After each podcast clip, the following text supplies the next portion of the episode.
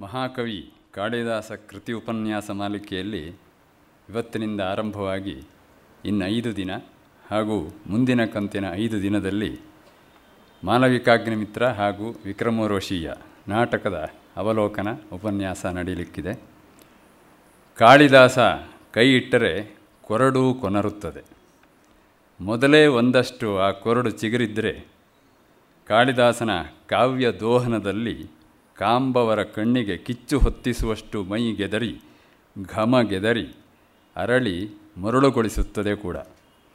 ಪದ್ಯದಲ್ಲಿ ಅನವದ್ಯನಾದ ಈ ಕವಿ ನಾಟಕ ರಂಗಕ್ಕೆ ಇಳಿದಾಗ ತನ್ನ ಕೈಯ ಕುಸಿರಿ ಬಗ್ಗೆ ತಾನೇ ಅಳುಕನ್ನು ಮಾಲವಿಕಾಗ್ನಿಮಿತ್ರ ನಾಟಕದ ಆರಂಭದಲ್ಲೇ ತೋರಿಸಿಕೊಳ್ತಾನೆ.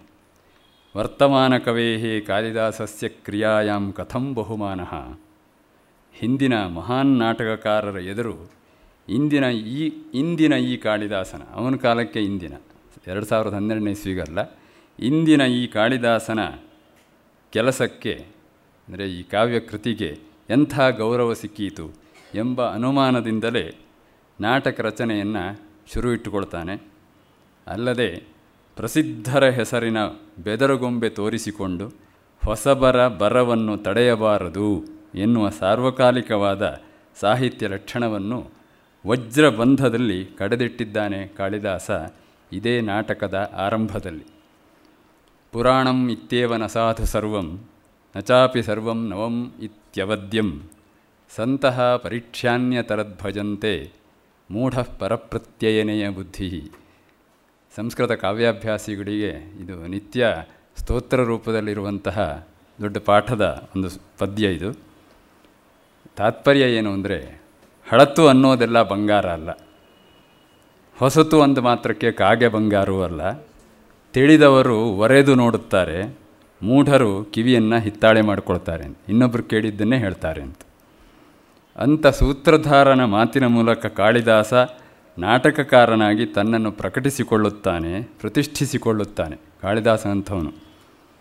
ಕೃತಿ ಪ್ರಾಚೀನವಾಗಲಿ, ನವೀನವಾಗಲಿ, ತನ್ನ ಸತ್ವದಿಂದ, ಗುಣದಿಂದ ಬೆಲೆಯನ್ನು ಗಳಿಸುತ್ತದೆ ಎಂಬ ಸೂತ್ರವಾಕ್ಯ ನಿರಪವಾದವಾದದ್ದು. ಪುರಾಣದ ಪರಿವೇಶವನ್ನು ಬಿಟ್ಟು ಚಾರಿತ್ರಿಕ ಘಟನೆಯ ಚಪ್ಪರಕ್ಕೆ ಕೌ, ಕವಿಕೌಶಲದ ಕುಸುಮ ಲತೆಯನ್ನು ಕಾಳಿದಾಸ ಈ ನಾಟಕದಲ್ಲಿ ಪ್ರತಿಭೆಯ ಪನ್ನೀರೆರೆದು ಹಬ್ಬಿಸಿದ್ದಾನೆ, ತಬ್ಬಿಸಿದ್ದಾನೆ. ಕ್ರಿಸ್ತಪೂರ್ವ ನೂರ ಎಂಬತ್ತ್ಮೂರರಿಂದ ಸುಮಾರು ನಲವತ್ತು ವರ್ಷ. ಪಾಟಲಿಪುತ್ರವನ್ನಾಳಿದ ಪುಷ್ಪಮಿತ್ರ ಅಥವಾ ಪುಷ್ಯಮಿತ್ರ, ಅವನ ಮಗ ಅಗ್ನಿಮಿತ್ರ, ಅವನ ಮಗ ವಸುಮಿತ್ರರ ಕಥಾಖಂಡಗಳನ್ನು ಯಥೋಚಿತವಾಗಿ ಕವಿ ಬಳಸಿಕೊಂಡಿರಬಹುದು ಎಂಬುದು ವಿದ್ವಾಂಸರ ಅಭಿಪ್ರಾಯ. ಕಾಳಿದಾಸನ ಲೋಕಜ್ಞಾನ, ಶಾಸ್ತ್ರಜ್ಞಾನ, ಪ್ರಕೃತಿ ಪ್ರೀತಿ, ಧರ್ಮಪರಾಯಣತೆ, ರಾಷ್ಟ್ರದೃಷ್ಟಿಗಳನ್ನು ಡಾಕ್ಟರ್ ಗಣೇಶರು ಚಿತ್ರವತ್ತಾಗಿ ನಮ್ಮ ಚಿತ್ತದಲ್ಲಿ ಈಗಾಗಲೇ ಸಾಕಷ್ಟು ಕೆತ್ತಿ ಇಟ್ಟಿದ್ದಾರೆ ಈ ಮಾಲವಿಕಾಗ್ನಿಮಿತ್ರ ನಾಟಕದಲ್ಲಿ ಕಾಳಿದಾಸನ ಪರೇಂಗಿತ ಪರಿಗ್ರಹಣ ಪರಿಣತಿ. ವಿದೂಷಕನ ಮಾತಿನ ಮೂಲಕ ಅವನಿಗಿರುವ ಮಾತಿನ ಮಸೆತದ ಹರಿತ. ನಾಟ್ಯಶಾಸ್ತ್ರದ ಆಳವಾದ ಅಧ್ಯಯನ. ಪಾತ್ರ ಚಿತ್ರಣದಲ್ಲಿ ಸನ್ನಿವೇಶ ನಿರ್ಮಾಣದಲ್ಲಿ, ಅಂದರೆ ಸ್ಕ್ರೀನ್ ಪ್ಲೇ ಅಂತ ಏನು ಹೇಳ್ತೇವೆ, ಅದರಲ್ಲಿ. ಆದ್ಯಂತ ಕಾಯ್ದುಕೊಳ್ಳುವಂತಹ ತರ್ಕಶುದ್ಧಿ. ಇದಕ್ಕೆ ಉದಾಹರಣೆ ಈ ನಾಟಕದಲ್ಲೇ ಬರೋದು. ಗಣೇಶ್ ವಿವರಿಸಲಿಕ್ಕಿದ್ದಾರೆ. ಒಂದು ಉಂಗುರ ಬರ್ತದೆ. ಆರಂಭದಿಂದ ಕೊಡೆಯವರೆಗೂ ಅವನ ಉಂಗುರವನ್ನು ಮರೆಯೋದಿಲ್ಲ. ಸಾಮಾನ್ಯ ಕೃತಿಕಾರರು ಮರೆತು ಬಿಡೋದು ಮೊದಲು ಯಾವುದೋ ಒಂದು ಪಾತ್ರ ತಂದಿರ್ತಾರೆ, ಕೊನೆಗೆಲ್ಲೋ ಬಿದ್ದು ಹೋಗಿಬಿಡುತ್ತೆ. ತಂದದ್ದು ಒಂದು ವಸ್ತು, ಎಲ್ಲೋ ಜಾರಿ ಹೋಗುತ್ತೆ. ಸಾಮಾನ್ಯ ನೂರು ಪೇಜಿನ ಕಾದಂಬರಿ ಕಥೆಗಳಲ್ಲಿ ಇಂಥ ಎಡವಟ್ಟೆಗಳಾಗುವಾಗ ಇವನು ಐದು ಅಂಕದಲ್ಲಿಯೂ ಕೂಡ ಆರಂಭದಲ್ಲಿಯೇ ಉಂಗುರದ ಬಗ್ಗೆ ನಮ್ಮ ಕುತೂಹಲವನ್ನು ಕೆರಳಿಸಿ, ಕೊನೆಗೆ ಆ ಉಂಗುರವೇ ಒಂದು ಟರ್ನ್ ತಗೊಳ್ಳುವಂಥದ್ದನ್ನು ಮಾಡ್ತಾನೆ ನಾಗಮುದ್ರಿಕೆ ಅಂತ. ಮತ್ತು ಯಥಾಪ್ರಕಾರ ಸನಾತನ ಧರ್ಮದಲ್ಲಿ ಅವನಿಗಿರುವಂತಹ ನಿತಾಂತ ಶ್ರದ್ಧೆ, ಇವುಗಳು ಅಂಕ ಅಂಕಗಳಲ್ಲೂ ಮೂಗೊಂಕಿನ ಆಪ್ತ ಶಿಲ್ಪದಲ್ಲಿ ಕಾಣಿಸಿಕೊಳ್ಳುತ್ತವೆ. ಅಂದರೆ ತ್ರಿಭಂಗಿಯಲ್ಲಿ, ಆಕರ್ಷಕವಾಗಿ. ಮದನ ಬಾಲಿಕೆಗಳ ಹಾಗೆ. ಇದರ ಒಟ್ಟು ಕಥೆ ಏನು ಅಂತ ಹೇಳಿದರೆ, ಭಿತ್ತಿಪೀಠದಲ್ಲಿ ಚಿತ್ರವಾಗಿದ್ದ ಕ್ಯಾನ್ವಾಸ್ ಗೋಡೆ ಮೇಲೆ. ಭಿತ್ತಿಪೀಠದಲ್ಲಿ ಚಿತ್ರವಾಗಿದ್ದ ಮಾಲವಿಕೆ ಅಗ್ನಿಮಿತ್ರ ರಾಜನ ಹೃತ್ಪೀಠದಲ್ಲಿ ಮಿತ್ರೆಯಾಗುವುದು ನಾಟಕದ ಒಂದು ಲೈನ್ ಸ್ಟೋರಿ. ಅಷ್ಟೇ. ಚಿತ್ರ ಆಗಿದ್ದಂಥದ್ದು ಒಂದು ವ್ಯಕ್ತಿ ಆಗ್ತದೆ ಅವರವರಿಗೆ ಮದುವೆ ಆಗಿ ಹೋಗ್ತದೆ. ಸುಖವಾಗಿ ಬಾಳಿದರು. ಕತೆ ಮುಗೀತು. ಎಕ್ಸಿಬಿಷನ್ನಲ್ಲಿದ್ದ ಹದಿನಾರು, ಹದಿನೆಂಟು ವರ್ಷದ ಲೋಕೋತ್ತರ ಸುಂದರಿ ಮಾಲವಿಕೆಯ ವರ್ಣಚಿತ್ರ, ಈಗಿನ ಭಾಷೆಯಲ್ಲಿ ಹೇಳಿದ್ರೆ ಕಲರ್ ಫೋಟೋ ಅವಳ ಎರಡರಷ್ಟು ವಯಸ್ಸಿರಬಹುದಾದ ಅದಾಗಲೇ ಇಬ್ಬರು ಹೆಂಡಿರ ಮುದ್ದಿನ ಗಂಡನಾದ ಅಗ್ನಿಮಿತ್ರನನ್ನು ಮೋಹಾಗ್ನಿಯಲ್ಲಿ ದಹಿಸುತ್ತದೆ.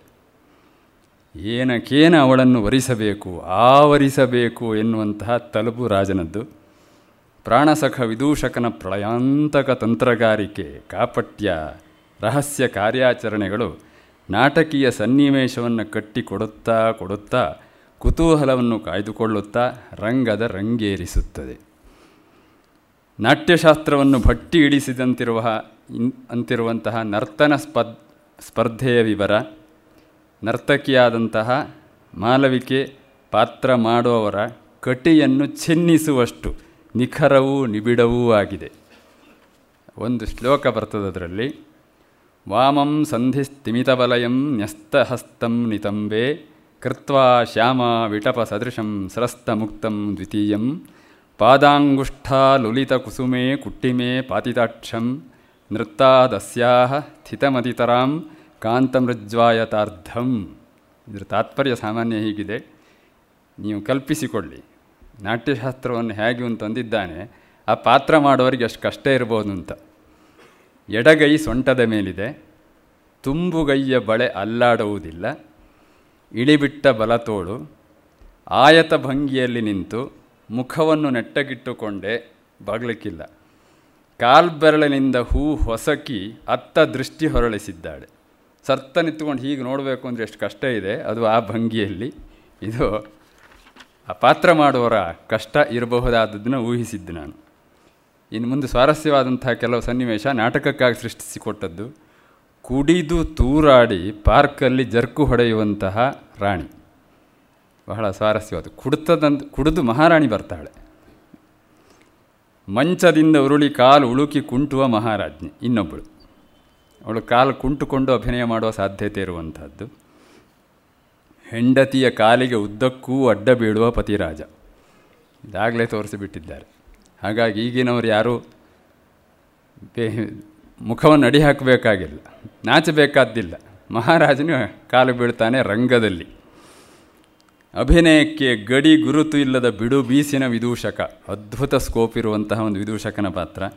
ಕೋತಿ ಕುಣಿತವನ್ನು ಇಡುಕಿಸಿಕೊಂಡ ಲೋಕಧರ್ಮಿ, ನಿಜವಾಗಿ ಒಂದು ಕೋತಿ ಪ್ರವೇಶ ಮಾಡಿ ಕುಣಿಸ್ತಾನಲ್ಲಿ. ಒಟ್ಟಿನಲ್ಲಿ ನಾಟಕೀಯ ಅಂಶಗಳಿಂದ ಮೈದುಂಬಿಕೊಂಡ ಕೃತಿ ಇದು. ಲೋಕ ಮರ್ಯಾದೆಗೆ ಅಸಹಜ ಎನಿಸುವ ಘಟನೆಗೆ ಕಾಳಿದಾಸ ಎಚ್ಚರದಿಂದ ಪರಿಹಾರ ಹೇಳಿಯೇ ಹೇಳುತ್ತಾನೆ ಅವನ ಕೃತಿಯಲ್ಲಿ.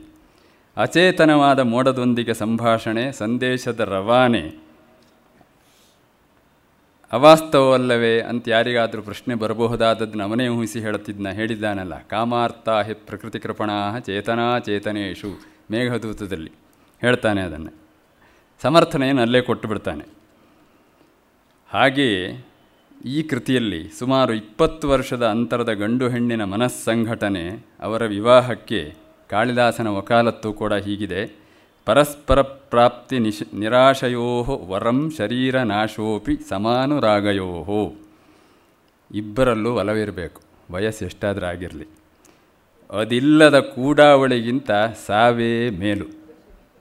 ಅಲ್ಲೂ ಕೂಡ ಮೌಲ್ಯವನ್ನು ಸಮರ್ಥಿಸ್ತಾನೆ ಅವನು. ಇಂತಹ ಉತ್ಕಟ ಶೃಂಗಾರ ಗರ್ಭಿತವಾದ ಮಾಲವಿಕಾಗ್ನಿಮಿತ್ರ ನಾಟಕೋಪನ್ಯಾಸ ನೀಡಲಿರುವ ಕಾಳಿದಾಸ ಶ್ವಾಸರಾದ ಡಾಕ್ಟರ್ ಆರ್ ಗಣೇಶರಿಗೆ ಅರ್ಧ ಸ್ವಾಗತ ಈ ಕಾರ್ಯಕ್ರಮವನ್ನು ಆಯೋಜಿಸಿದ ಶ್ರೀಮತ್ತು ಶ್ರೀಮತಿ ಎನ್ ಎಸ್ ಕೃಷ್ಣಮೂರ್ತಿ ಅವರಿಗೆ ಹಾರ್ದಿಕವಾದಂತಹ ಸ್ವಾಗತ. ಇದನ್ನು ನಾಟಕವನ್ನು ಕಿವಿಯಿಂದ ಕೇಳಲು ಆಗಮಿಸಿದಂತಹ ತಮಗೆ ಹಾರ್ದಿಕ ಸ್ವಾಗತ. ಎಲ್ಲರಿಗೆ ನಮಸ್ಕಾರ.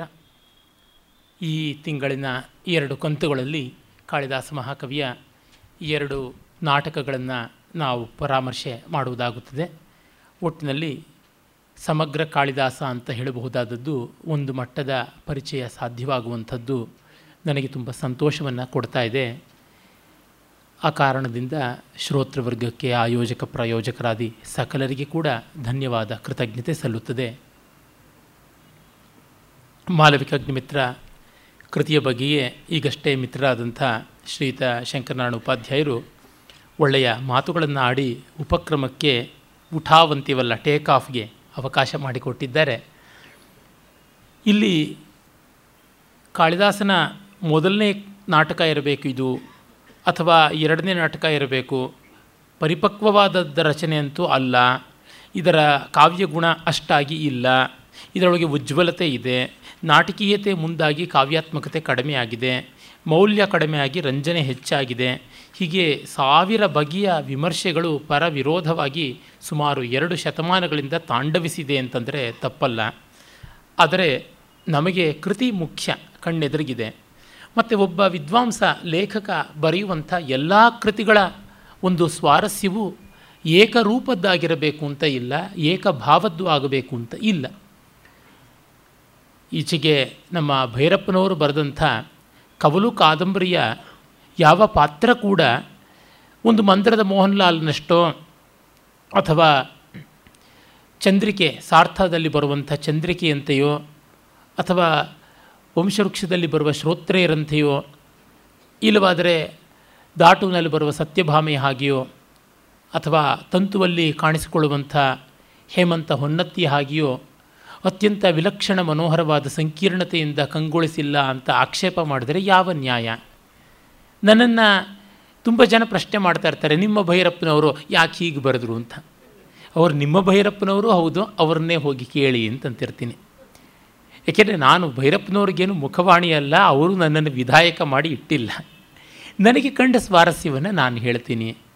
ನನಗಿಷ್ಟವಾದದ್ದನ್ನು ಹೇಳ್ತೀನಿ, ಇಷ್ಟವಾಗದೇ ಇದ್ದದ್ದನ್ನು ಯಾಕೆ ಅಂತನ್ನುವ ಕಾರಣದಿಂದ ಹೇಳ್ತೀನಿ. ಆ ರೀತಿಯಲ್ಲೇ ಕಾಳಿದಾಸ ಋತುಸಂಹಾರವನ್ನು ಬರೆದ, ಮೇಘದೂತವನ್ನು ಬರೆದ, ರಘುವಂಶ ಕುಮಾರ ಸಂಭವಗಳನ್ನು ಬರೆದ ಮಾಲವಿಕ ಅಗ್ನಿಮಿತ್ರವನ್ನು ಬರೆದ, ಅವನಿಗೆ ಬರೀಬೇಕನ್ನಿಸ್ತು ಬರೆದ. ನಿಮಗೆ ರುಚಿ ಕಂಡ್ರೆ ಓದಿ, ಇಲ್ಲವಾದರೆ ಬಿಡಿ ಅಂತ ಅನ್ಬಹುದಷ್ಟೇ ಆ ದೃಷ್ಟಿಯಿಂದ ಇದು ಶಾಕುಂತಲದಷ್ಟು ಯಾಕೆ ಪ್ರಬುದ್ಧವಾಗಿ ಇಲ್ಲ ಅಂತನ್ನುವಂಥದ್ದು ಆಕ್ಷೇಪ ನಿಲ್ಲುವಂಥದ್ದಲ್ಲ. ಯಾವ ಅಂಶಗಳಿಂದ ಪ್ರಬುದ್ಧವಾಗಿಲ್ಲ ಮತ್ತು ಆ ಅಂಶಗಳು ನಿಜವಾಗಿ ಅನಿವಾರ್ಯವ ಅಂತನ್ನುವುದನ್ನು ನೋಡಬೇಕು.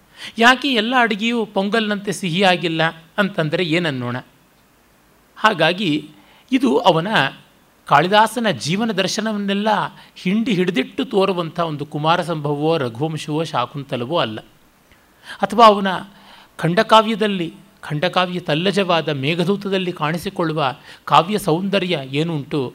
ಆ ಉಜ್ವಲೋಜ್ವಲವಾದ, ಭಾವಗರ್ಭಿತವಾದ, ನಿಸರ್ಗದ ಸಾಂದ್ರ ಗಾಢ ನಿರ್ಭರ ಅನುಭವಗಳ ನಿರೂಪಣ ಅದು ಇಲ್ಲಿಲ್ಲದೇ ಇರಬಹುದು ಆದರೆ ಇದಕ್ಕೆ ಆದ ಸ್ವಾರಸ್ಯ ಇದೆ. ಒಬ್ಬ ವಿಮರ್ಶಕನಿಗೆ ಸಹೃದಯನಿಗೆ ಇರಬೇಕಾದ ದೃಷ್ಟಿ ಆ ಥರದ್ದು. ಅದರ ಉದ್ದೇಶ ಏನು? ಅದರ ಚೌಕಟ್ಟೇನು? ಆ ವ್ಯಾಪ್ತಿಯಲ್ಲಿ ಅದು ಒಳ್ಳೆಯ ಕೆಲಸ ಮಾಡಿದೆಯೇ ಅಂತ ನೋಡಬೇಕಾದದ್ದು. ಅದನ್ನು ಬಿಟ್ಟು ಪ್ರತಿಯೊಂದಕ್ಕೂ ಯಾವುದೋ ಒಂದು ತನ್ನ ಮನಃಪಟಲದಲ್ಲಿ ಕಲ್ಪಿತವಾದ ಆದರ್ಶವನ್ನು ಇಟ್ಟುಕೊಂಡು ಅದು ಅಲ್ಲ ಅದು ಅಲ್ಲ ಅಂತ ಎಸ್ ನೋ ಅನ್ನುವ ಬೈನರಿಯಲ್ಲಿ ಯೋಚನೆ ಮಾಡುವಂಥದ್ದು ಸರಿಯಲ್ಲ. ಮುಖ್ಯವಾಗಿ ಮಾಲವಿಕಾಗ್ನಿಮಿತ್ರ ನಾಟಕವೇ ಅಲ್ಲ. ಅದು ನಾಟಿಕಾ ಅನ್ನುವಂಥ ಒಂದು ಪ್ರಕಾರದ್ದು ಅಂತ ಸುಮಾರು ಮೂವತ್ತು ವರ್ಷಗಳ ಕೆಳಗೆ ನಾನೊಂದು ಸಂಶೋಧನಾ ಲೇಖನ ಬರೆದಿದ್ದೆ. ಮಿಥಿಕ್ ಸೊಸೈಟಿಯ ಜರ್ನಲ್ನಲ್ಲೇ ಅದು ಅಚ್ಚಾಗಿತ್ತು. ಮಾಲವಿಕ ಅಗ್ನಿಮಿತ್ರ ಏ ನಾಟಿಕ ಅಂತನ್ನುವಂಥದ್ದು ಅದರ ಶೀರ್ಷಿಕೆ ನಾಟಿಕ ಅಂತಂದೊಡನೆಯೇ ಅದನ್ನು ನೋಡುವ ಬಗೆಯೇ ಬದಲಾಗಬೇಕು. ಈಗ ಉದಾಹರಣೆಗೆ ನಾವು ಒಂದು ಸಂತೋಷಕ್ಕಾಗಿ, ಒಂದು ಖುಷಿಗಾಗಿ, ಒಂದು ರಿಲ್ಯಾಕ್ಸೇಷನ್ಗಾಗಿ ನೋಡುವ ಸಿನಿಮಾನು ನಮ್ಮ ಮನೋಬುದ್ಧಿಗಳನ್ನೆಲ್ಲ ಉತ್ತುಂಗವಾದ ಭಾವಾರ್ದ್ರತೆಗೆ, ರಸಾರ್ದ್ರತೆಗೆ ಮೀಟಿ ತಾದಾತ್ಮ್ಯದಲ್ಲಿ, ಹೃದಯ ಸಂಸ್ಕಾರದಲ್ಲಿ ಕೊಚ್ಚಿ ಹಾಕಬೇಕು ಅನ್ನೋದಕ್ಕೂ ವ್ಯತ್ಯಾಸ ಇರೋದಿಲ್ವ? ಗೋಖಲೆ ಇನ್ಸ್ಟಿಟ್ಯೂಟ್ನಲ್ಲಿ ನನ್ನ ಭಾಷಣ ಉಂಟು. ಗಣೇಶ್ ಅವ್ರ ಭಾಷಣ ಕೇಳಬೇಕು ಆರೂವರೆಯಿಂದ ಎಂಟು ಗಂಟೆ. ಅದಕ್ಕಾಗಿ ರಾತ್ರಿ ಊಟ ಒಂಬತ್ತುವರೆ ಆಗುತ್ತೆ ಮನೆಗೆ ಹೋಗಿ ಮಾಡೋದ್ರೊಳಗಾಗಿ. ಈಗ ಆಫೀಸಿಂದ ಬರ್ತಾ ಇದ್ದೀವಿ. ಅಂತನೋರ ಮಧ್ಯೆ ಎಸ್ ಎಲ್ ವಿಯಲ್ಲಿಯೋ ಅಥವಾ ಇತ್ತ ಕಡೆ ದ್ವಾರಕಾದಲ್ಲಿಯೋ ಒಂದು ಇಡ್ಲಿನೋ, ಒಂದು ದೋಸೆನೋ ತಿಂದು ಬರೋದು. ಭೂರಿ ಭೋಜನವೇ ಆಗಬೇಕು ಅಂತಂದರೆ ಏನು ಮಾಡೋಣ? ಹಾಗಂತ ಹೇಳಿ ದ್ವಾರಕಾ ಹೋಟೆಲ್ನ ಯಾವ ಒಂದು ಸೆಟ್ ದೋಸೆ ಅಥವಾ ಪ್ಲೇನ್ ದೋಸೆ, ಬೆಣ್ಣೆ ಮ, ಬೆಣ್ಣೆ ಪ್ಲೇನ್ ಅಂತ ಯಾವುದು, ಬೆಣ್ಣೆ ಖಾಲಿ ಅಂತ ಯಾವುದುಂಟು ಅದು ಖಾಲಿಯಾ? ನಿಜವಾಗಲೂ ಖಾಲಿ ಅಲ್ಲ ಪೂರ್ಣ ರಸವತ್ತಾದಂಥದ್ದೇನೆ. ಎಸ್ ಎಲ್ ವಿ ಉದ್ದನೋಡೆ ಆಗಲಿ, ಇಡ್ಲಿ ಆಗಲಿ, ಏನು ಅರುಚಿಯದೆ, ನೀರಸವೇ ಅಲ್ಲ. ಆದರೆ ಅವು ಕೊಡುವಂಥದ್ದು ಕೊಡುತ್ತವೆ. ನಮ್ಮ ಹಸಿವಿಂಥದ್ದು, ನಮ್ಮ ಉದ್ದೇಶ ಎನ್ನುವಂಥದ್ದು ಅದು ನೋಡಬೇಕು. ಮತ್ತು ಕಾಳಿದಾಸ ತಾನು ಅನೇಕ ಸ್ತರದ, ಅನೇಕ ಮನಸ್ಸುಗಳ ಮತ್ತು ಅನೇಕ ಸಂದರ್ಭದ ಮನಸ್ಸುಗಳ ಸಂತೋಷವನ್ನು ಕೂಡ ಗಮನದಲ್ಲಿ ಇಟ್ಟುಕೊಂಡಿದ್ದಾನೆ. ಅದನ್ನು ಗಮನಿಸಬೇಕಾಗುತ್ತದೆ.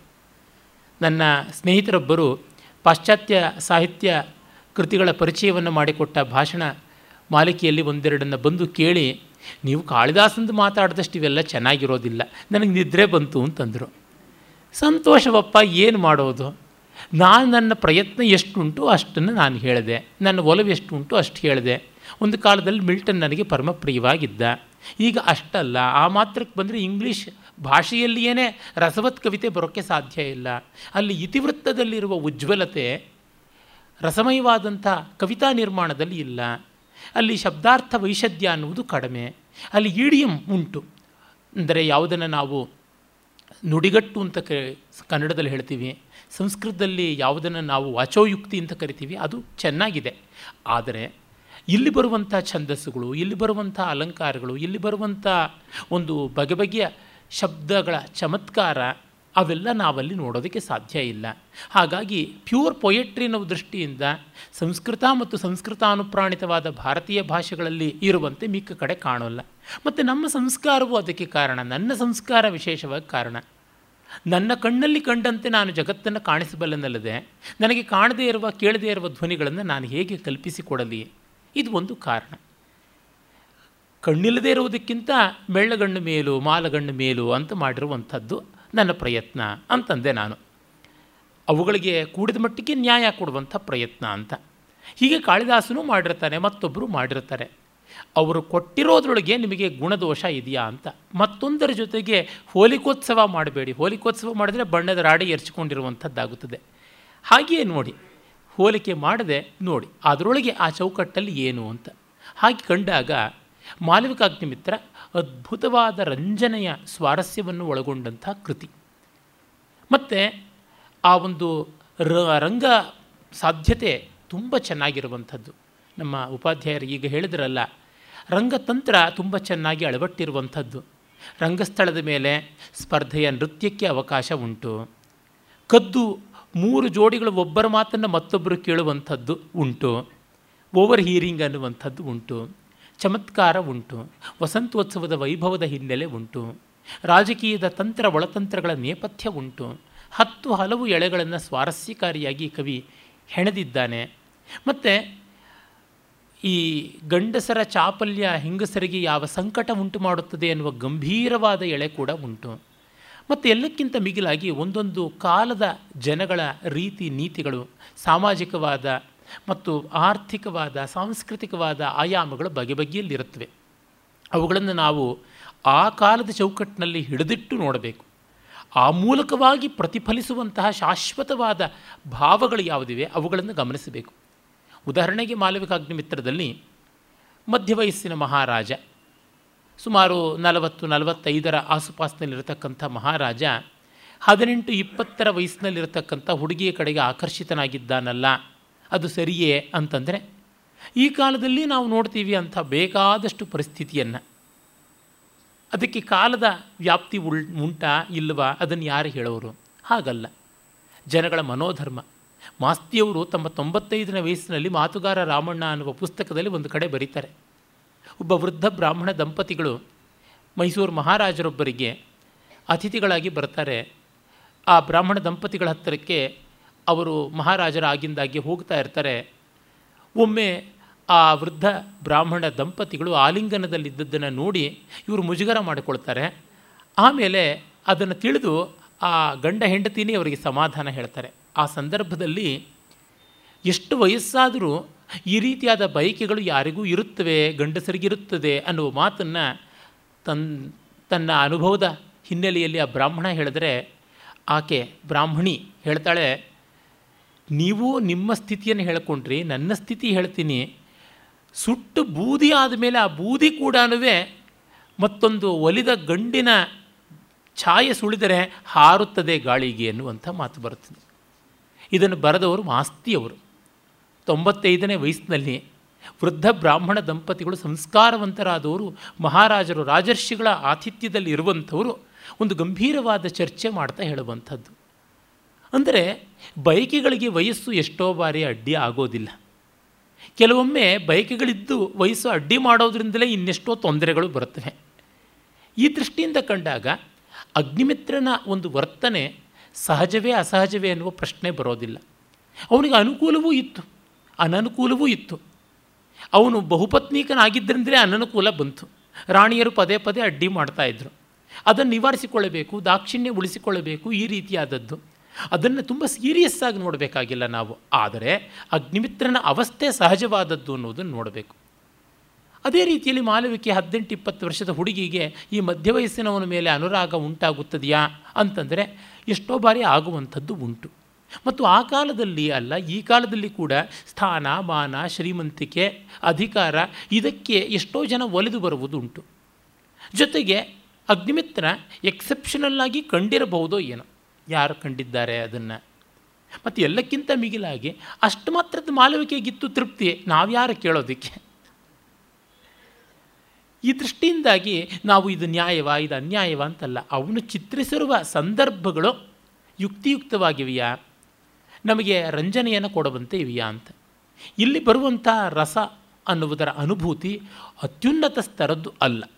ಮೊದಲೇ ಅದನ್ನು ಹೇಳಿದ್ದೀನಿ, ನಾಟಿಕ ಅನ್ನುವಂಥದ್ದನ್ನು ಮುಂದೆ ವಿವರಿಸುವಾಗಲೇ ಗೊತ್ತಾಗುತ್ತದೆ. ಇವತ್ತು ಟಿ ವಿ ಸೀರಿಯಲ್ಗಳೆಲ್ಲ ಕಳಪೆನೆ. ಅವುಗಳನ್ನು ನೋಡಬಾರದೆ, ಸಿನಿಮಾಗಳನ್ನೆಲ್ಲ ಬಹಿಷ್ಕಾರ ಹಾಕಬೇಕೆ? ಇಲ್ಲ. ಅವುಗಳ ಸ್ವಾರಸ್ಯ ಅವುಗಳಿಗಿದ್ದೇ ಇರುತ್ತದೆ. ಆ ಮೂರು ಗಂಟೆಯೋ, ಎರಡು ಗಂಟೆಯೋ ನೋಡಿ ಸಂತೋಷ ಕೊಟ್ಟ ಮೇಲೆ ಮುಗೀತು. ಅಲ್ಲಿಗೆ ಆ ಕೆಲಸ ಮುಗಿದಿದೆ. ಪಾನಿಪುರಿ ನಿಮಗೆ ಒಡ್ಡೋಲಗದ ವೈಭವದ ಒಂದು ಔತಣದಂತೆ ಇರಬೇಕು ಅಂದರೆ ಹೇಗೆ ಸಾಧ್ಯ? ಆದರೆ ಇದು ಇರಬಾರದೆ ಒಂದು ಶಿಳ್ಳೆ ಹಕ್ಕಿ ಹಾಡು ಚೆನ್ನಾಗಿರೋಲ್ವ ಹಾಗಂತ ಹೇಳಿ ಬಾಲಮುರಳಿ ಕೃಷ್ಣರ ಕಚೇರಿಯೇ ಆಗಬೇಕು ಅದು ಅಂತಂದರೆ ಎಲ್ಲಿಯ ನ್ಯಾಯ. ಈ ಕಾರಣದಿಂದ ಮಾಲವಿಕಾಗ್ನಿಮಿತ್ರದಲ್ಲಿ ನಾವು ನಿರೀಕ್ಷೆ ಮಾಡುವಂಥದ್ದು ಶಾಕುಂತಲದಲ್ಲಿಯೋ, ಮಹಾಭಾರತದಲ್ಲಿಯೋ, ಅಥವಾ ಹೋಮರ್ನ ಒಂದು ಮಹಾಕೃತಿಯಲ್ಲಿಯೋ, ಇಲ್ಲವೇ ನಮ್ಮ ಕುಮಾರವ್ಯಾಸ ಭಾರತದಲ್ಲಿಯೋ, ಅಥವಾ ಕಾಳಿದಾಸನದೇ ಆದಂಥ ಕುಮಾರ ಸಂಭವದಲ್ಲಿಯೋ ಕಂಡುಬರುವಂಥ ಉನ್ನತೋನ್ನತವಾದ ಮಟ್ಟದ ರಸ ಅಲ್ಲ. ಆದರೆ ರಸ ಉಂಟು. ರಸ ಅಂದರೆ ಏನು? ಎಲ್ಲಿ ನಮಗೆ ಮೈ ಮರವೇ ಉಂಟಾಗಿ ಸಂತೋಷವಾಗುತ್ತದೋ ಅಲ್ಲಿ ರಸ. ಅಪೀಲ್ ಅನ್ನುವಂಥದ್ದಷ್ಟೇ, ಪ್ರೀತಿ ಅನ್ನುವ ಶಬ್ದವನ್ನು ಪ್ರಾಚೀನರು ಬಳಸ್ತಾ ಇದ್ದರು ರಸಕ್ಕೆ. ಈ ಕಾರಣದಿಂದ ಅದು ಉಂಟು. ಅದರ ಕ್ವಾಲಿಟಿ ಯಾವುದು ಅನ್ನುವಂಥದ್ದನ್ನು ನಾವು ಹೇಳಬೇಕು. ಆ ಅರ್ಥದಲ್ಲಿ ಮಾಲವಿಕಾಗ್ನಿಮಿತ್ರ ಸಫಲ ಕೃತಿ. It's a successful work it may not be a great work ಆದರೆ in it's genre it is the greatest work ಆ ಒಂದು ಕೃತಿಗಳ ಜಾಡಿನಲ್ಲಿ ಆ ಕೃತಿಗಳ ಪರಂಪರೆಯಲ್ಲಿ ಅದು ಅತ್ಯುಚ್ಚವಾದದ್ದು ಅನ್ನೋದ್ರೊಳಗೆ ಸಂದೇಹವಿಲ್ಲ. ಯಾಕೆಂದರೆ ಮೊತ್ತ ಮೊದಲಿಗೆ ಈ ರೀತಿಯಾದ ರಚನೆಯನ್ನು ಮಾಡಿದ್ದು ಮೊದಲನೇದಾಗಿ ಕಾಳಿದಾಸನೇ. ಅವನಿಗೆ ಮೊದಲು ಈ ಬಗೆಯಲ್ಲಿ ನಾಟಿಕಾ ಪ್ರಕಾರದ ರಚನೆ ಇರಲಿಲ್ಲ. ಹೆಸರಿಗೆ ಮಾಲವಿಕಾಗ್ನಿಮಿತ್ತ ನಾಟಕ ಆದರೂ, ಐದು ಅಂಕಗಳದಾದರೂ, ಅದು ನಾಲ್ಕು ಅಂಕಗಳ ನಾಟಿಕೆಯೇ ಆಗಿದೆ ಅಂತನ್ನುವುದು ನಾನು ನನ್ನ ಸಂಶೋಧನೆಯಲ್ಲಿ ತೋರ್ಪಡಿಸಿದ್ದೀನಿ. ಇನ್ನು ಹಲವರು ವಿದ್ವಾಂಸರು ಆ ಬಗ್ಗೆ ಅಭಿಪ್ರಾಯ ಪಟ್ಟಿದ್ದು ಉಂಟು. ಅದನ್ನು ನಾನು ಮುಂದೆ ವಿವರಿಸ್ತೀನಿ. ಆಮೇಲೆ ಇದನ್ನು ಅನುಸರಿಸಿ ಎಷ್ಟು ಕೃತಿಗಳು ಬಂದವು, ಅನುಕರಿಸಿ ಎಷ್ಟು ಬಂದವು ಅನ್ನೋದು ನೋಡಬೇಕು. ಶ್ರೀಹರ್ಷ ನಿಪುಣ ಕವಿ ಎನ್ನುವ ಮಾತು ಅವನೇ ಹೇಳ್ಕೊಳ್ತಾನೆ, ಶ್ರೀಹರ್ಷ ಬಾಣಭಟ್ಟನ ಆಶ್ರಯದಾತ, ಶೀಲಾದಿತ್ಯ ಹರ್ಷವರ್ಧನ. ಶ್ರೀಹರ್ಷೋ ನಿಪುಣ ಕವಿ ಪರಿಷದಪ್ಯೇಷ ಗುಣಗ್ರಾಹಿಣಿ ಅಂತೆಲ್ಲ ಹೇಳ್ತಾನಲ್ಲ, ಅವನ ಎರಡು ನಾಟಿಕೆಗಳು. ಒಂದು ಪ್ರಿಯದರ್ಶಿಕ, ಮತ್ತೊಂದು ರತ್ನಾವಳಿ ಮಾಲವಿಕ ಅಗ್ನಿಮಿತ್ರದ ಛಾಯೆಗಳೇ ಆಗಿವೆ. ಆಮೇಲೆ ರಾಜಶೇಖರ ಕವಿರಾಜ ಅನ್ನುವ ಬಿರುದು ಪಡೆದಂಥವನು ಹತ್ತನೇ ಶತಾಬ್ದಿಯವನು. ಶ್ರೀಹರ್ಷ ಶೀಲಾದಿತ್ಯ ಏಳನೇ ಶತಾಬ್ದಿಯವನು, ರಾಜಶೇಖರ ಹತ್ತನೇ ಶತಾಬ್ದಿಯವನು. ಅವನು ತನ್ನ ವಿದ್ಯಶಾಲ ಭಂಜಿಕ ಭಂಜಿಕ ಅನ್ನುವಂಥ ನಾಟಿಕ, ನಾಲ್ಕು ಅಂಕಗಳ ನಾಟಿಕೆ ವಿದ್ಯಶಾಲ ಭಂಜಿಕ ಸಂಸ್ಕೃತದ್ದು ಮತ್ತು ಪ್ರಾಕೃತದಲ್ಲಿ ಬರೆದ ಸಾಟಕ ಅಥವಾ ಸಟ್ಟಕ ಅಂತ ಕರೀತಾರೆ. ಅದು ನಾಲ್ಕು ಅಂಕಗಳದು ಕರ್ಪೂರ ಮಂಜರಿ, ಕರ್ಪೂರ ಮಂಜಯಿ ಅನ್ನುವಂಥದ್ದು. ಅವೆರಡೂ ಕೂಡ ಮತ್ತೆ ಮಾಲವಿಕ ಅಗ್ನಿಮಿತ್ರವನ್ನೇ ಆಧರಿಸಿಕೊಂಡಿರುವಂಥದ್ದು. ಅದೇ ರೀತಿಯಲ್ಲೇ ನಾವು ಮುಂದೆ ವಿಶ್ವನಾಥನ ಚಂದ್ರಲೇಖಾ ಪರಿಣಯದಂಥ ನಾಟಿಕ ಇರಬಹುದು. ಬೇಕಾದಷ್ಟು ನಾಟಿಕೆಗಳನ್ನು ಮುಂದೆ ನಾವು ನೋಡ್ತೀವಿ. ಅವೆಲ್ಲ ಕೂಡ ಪ್ರಾಯಿಕವಾಗಿ ಮಾಲವಿಕಾಗ್ನಿಮಿತ್ರವನ್ನೇ ಪಡಿಯಚ್ಚಿನಂತೆ ಅನುಕರಿಸಿಕೊಂಡು ಬಂದಂಥದ್ದನ್ನು ನಾವು ಪದೇ ಪದೇ ಕಾಣ್ತೀವಿ. ಆ ಒಂದು ಅನುಭವ ನಮಗೆ ಆದ ಒಡನೆಯೇ ಗೊತ್ತಾಗುತ್ತದೆ. ಎಷ್ಟೊಂದು ನಾಟಿಕೆಗಳು ಬಂದಿವೆ. ಈ ಎಲ್ಲ ನಾಟಿಕೆಗಳು ನಮಗೆ ಗೊತ್ತಾಗುವಂತೆ ಕಾಳಿದಾಸನ ಈ ಒಂದು ಮೂಲವನ್ನೇ ಅನುಕರಿಸಿಕೊಂಡು ಬಂದಿದ್ದು ಅಂತ. ಉದಾಹರಣೆಗೆ ಬಿಲ್ಹಣ ಬರೆದಂಥ ಕರ್ಣಸುಂದರಿ ಅನ್ನುವಂಥದ್ದು ಇರಬಹುದು. ಅಥವಾ ರುದ್ರಚಂದ್ರದೇವ ಬರೆದಂಥ ಬುಷಾ ರಾಗೋದಯ ಇರಬಹುದು. ಮತ್ತು ನಾವು ನೋಡುವಂಥ ಕುವಲಯಾವಳಿ ಅನ್ನುವಂಥ ಒಂದು ನಾಟಿಕ ಇರಬಹುದು. ಮತ್ತು ರಂಭಾ ಮಂಜರಿ ಅನ್ನುವಂಥ ಒಂದು ನಾಟಿಕೆ ಇರಬಹುದು. ಕೃಷ್ಣಲೀಲಾ ಈ ರೀತಿಯಾಗಿ ಅನೇಕ ನಾಟಿಕೆಗಳನ್ನು ಮುಂದಿನ ಪರವರ್ತಿ ಲೇಖಕರು ಬರೆದಿದ್ದಾರೆ. ಅವರೆಲ್ಲರೂ ಸಕ್ಸಸ್ಫುಲ್ ಮಾಡೆಲ್ ಅಂತ ಆಶ್ರಯಿಸಿರ್ತಕ್ಕಂಥದ್ದು ಕಾಳಿದಾಸನ ಮಾಲವಿಕ ಅಗ್ನಿಮಿತ್ರವನ್ನು. ಒಂದು ಮಟ್ಟಕ್ಕೆ ಈ ಒಂದು ಪ್ರಸ್ಥಾನಕಾರಕವಾದದ್ದು ಪಥ ಪ್ರದರ್ಶಕವಾದದ್ದು ಒಂದು ಕೃತಿ ಎನ್ನುವುದೇನೆ ಅದಕ್ಕೆ ಬೆಲೆಯನ್ನು ತಂದುಕೊಡುತ್ತದೆ. ಕಾಳಿದಾಸನ ಹಲವು ಕೃತಿಗಳು ಆ ಬಗೆಯಲ್ಲಿ ಇವೆ. ಉದಾಹರಣೆಗೆ ಮೇಘದೂತ ದೂತಕಾವ್ಯ ಪರಂಪರೆಯನ್ನೇ ಹುಟ್ಟಿಸಿತು. ಹಾಗೆ ಋತುಸಂಹಾರ ಋತುವರ್ಣನ ಕಾವ್ಯಗಳಿಗೆ ಕಾರಣವಾಯಿತು. ಇನ್ನು ನಾಟಿಕಾ ಪ್ರಕಾರದ ಸಾಹಿತ್ಯಕ್ಕೆ ಒಂದು ಹೆಬ್ಬಾಗಲನ್ನು ತೆರೆದ ಹೆದ್ದಾರಿ ಹಾಕಿಕೊಟ್ಟಂಥದ್ದಾಯಿತು ಮಾಲವಿಕ ಅಗ್ನಿಮಿತ್ರದಿಂದ ಮತ್ತು ಒಂದು ಸಮಗ್ರವಾದ ಮಹಾಕಾವ್ಯ ಹೇಗಿರಬೇಕು ಅನ್ನೋದನ್ನು ವಂಶ ನಿರೂಪಣೆಯ ರೂಪವಾಗಿ ರಘುವಂಶದಲ್ಲಿ ಏಕವಸ್ತುವನ್ನು, ಏಕನಾಯಕವನ್ನು, ಏಕನಾಯಕಿಯನ್ನು ಕೇಂದ್ರೀಕರಿಸಿದಂಥ ರೀತಿಯಲ್ಲಿ ನಾವು ಕುಮಾರ ಸಂಭವದಲ್ಲಿ ಕೂಡ ಕಾಣ್ತೀವಿ. ಮತ್ತು ಶೃಂಗಾರ ಪ್ರಧಾನವಾಗಿ ಉಳ್ಳ ಪ್ರೌಢ ಗಂಭೀರವಾದ, ರಸನಿರ್ಭರವಾದ, ಪರಿಪಾಕದ ಶಿಖರವಾಗಿ ಶಾಕುಂತಲವನ್ನು ನೋಡುವಂಥದ್ದಾಯಿತು.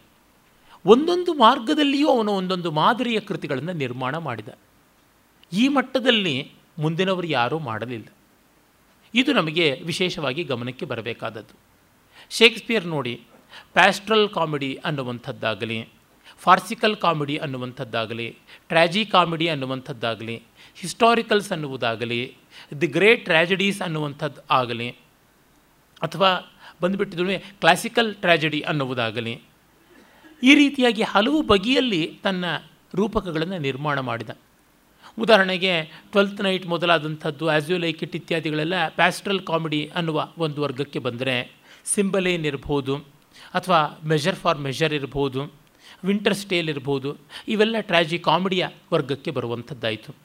ಕ್ಲಾಸಿಕಲ್ ಟ್ರ್ಯಾಜಡಿಯ ಅರ್ಥದಲ್ಲಿ ಗ್ರೀಕೋ ರೋಮನ್ ಇತಿಹಾಸವನ್ನು ಇಟ್ಟುಕೊಂಡು ಮಾಡಿರತಕ್ಕಂಥದ್ದು ಟ್ರಾಲಸ್ ಆ್ಯಂಡ್ ಕೆಸಿ ಕ್ರೆಸಿಡಾ ಇರ್ಬೋದು ಅಥವಾ ಜೂಲಿಯಸ್ ಸೀಸರ್ ಇರ್ಬೋದು ಆ್ಯಂಟನಿಯನ್ ಕ್ಲೇಪ್ಯಾಟ್ರಾ ಇರ್ಬೋದು, ಕೊರಿಯೋಲೇನಸ್ ಇರ್ಬೋದು, ಇವೆಲ್ಲ ಒಂದು ವರ್ಗದ್ದಾದರೆ ಹೆನ್ರಿ ನಾಟಕಗಳು, ರಿಚರ್ಡ್ ನಾಟಕಗಳು, ಜೇಮ್ಸ್ ನಾಟಕಗಳು, ಇವುಗಳೆಲ್ಲ ಕೂಡ ಇಂಗ್ಲೆಂಡಿನ ಇತಿಹಾಸವನ್ನು ಆಧರಿಸಿಕೊಂಡು ಬಂದು ಹಿಸ್ಟಾರಿಕಲ್ಸ್ ಅಂತ ಬಹುಮಟ್ಟಿಗೆ ಒಂದೆರಡು ಬಿಟ್ಟರೆ ಇನ್ನೆಲ್ಲ ಹತ್ತು ರೂಪಕಗಳಲ್ಲಿ ರುದ್ರ ನಾಟಕಗಳು, ದುರಂತ ನಾಟಕಗಳು ಅಂತ ಆಗುತ್ತವೆ ಇನ್ನು ಅವನು ಮಾಸ್ಟರ್ ಟ್ರಾಜೆಡಿಸ್ ಅಂತ ಯಾವುದು ಉಂಟು? ಅದು ಲಿಯರ್ ಇರ್ಬೋದು, ಹ್ಯಾಮ್ಲೆಟ್ ಇರ್ಬೋದು ಅಥೆಲೋ ಇರ್ಬೋದು ಮ್ಯಾಕ್ಬತ್ ಇರ್ಬೋದು, ಅವುಗಳದ್ದು ಒಂದು ಬಗೆ ಆಯಿತು. ಒಂದು ಬಗೆಯ ಹುಚ್ಚು ಸಂಭ್ರಮದ ವಿನೋದದ ರೂಪಕಗಳಾಗಿ ನಾವು ನೋಡುವಂಥದ್ದು ಅಂತಾದರೆ ಟೇಮಿಂಗ್ ಆಫ್ ದಿ ಶ್ರೂ ಇರ್ಬೋದು, ಕಾಮಿಡಿ ಆಫ್ ಎರರ್ಸ್ ಇರ್ಬೋದು, ಈ ಥರದ್ದನ್ನೆಲ್ಲ ಮಚ್ಚಡು, ಎಬೌಟ್ ನಥಿಂಗ್, ಈ ಥರದ್ದನ್ನು ಕಾಣಬಹುದು. ಒಬ್ಬ ಶೇಕ್ಸ್ಪಿಯರ್ ತನ್ನ ಮೂವತ್ತೆಂಟು ರೂಪಕಗಳಲ್ಲಿ ಇದನ್ನು ಮಾಡಿದರೆ ಅವನ ಒಟ್ಟು ಈಗ ನಮಗೆ ಸಿಗುವಂಥದ್ದು ನಲವತ್ತೆರಡು, ನಲವತ್ತೊಂದು ಕೃತಿಗಳು. ಅಂದರೆ ಕಾವ್ಯ, ನಾಟಕ ಎಲ್ಲ ಸೇರಿಸಿಕೊಂಡು. ಏಳು ಕೃತಿಗಳು ಅಂತ ನಾವು ಕಾಳಿದಾಸಂತ ನೆಚ್ಚಿಕೊಂಡ್ರೆ ಅದರೊಳಗೆ ಒಂದೊಂದು ಕೂಡ ಪಥಪ್ರದರ್ಶಕವಾಗಿವೆ ಎನ್ನುವಂಥದ್ದು ಅವನ ಯೋಗ್ಯತೆಯನ್ನು, ಹಿರಿಮೆಯನ್ನು ಹೇಳುವಂಥದ್ದಾಗಿದೆ.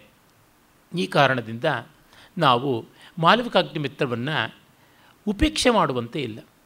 ಅದೇ ಸಂದರ್ಭದಲ್ಲಿ ಇಲ್ಲಿರುವುದು ಉದಾತ್ತ ನಾಯಕ, ಇಲ್ಲಿರುವಂಥದ್ದು ಉದಾತ್ತ ವಸ್ತು ಅಂತಲೂ ಜಿದ್ದು ಹಿಡಿಯಬೇಕಾಗಿಲ್ಲ.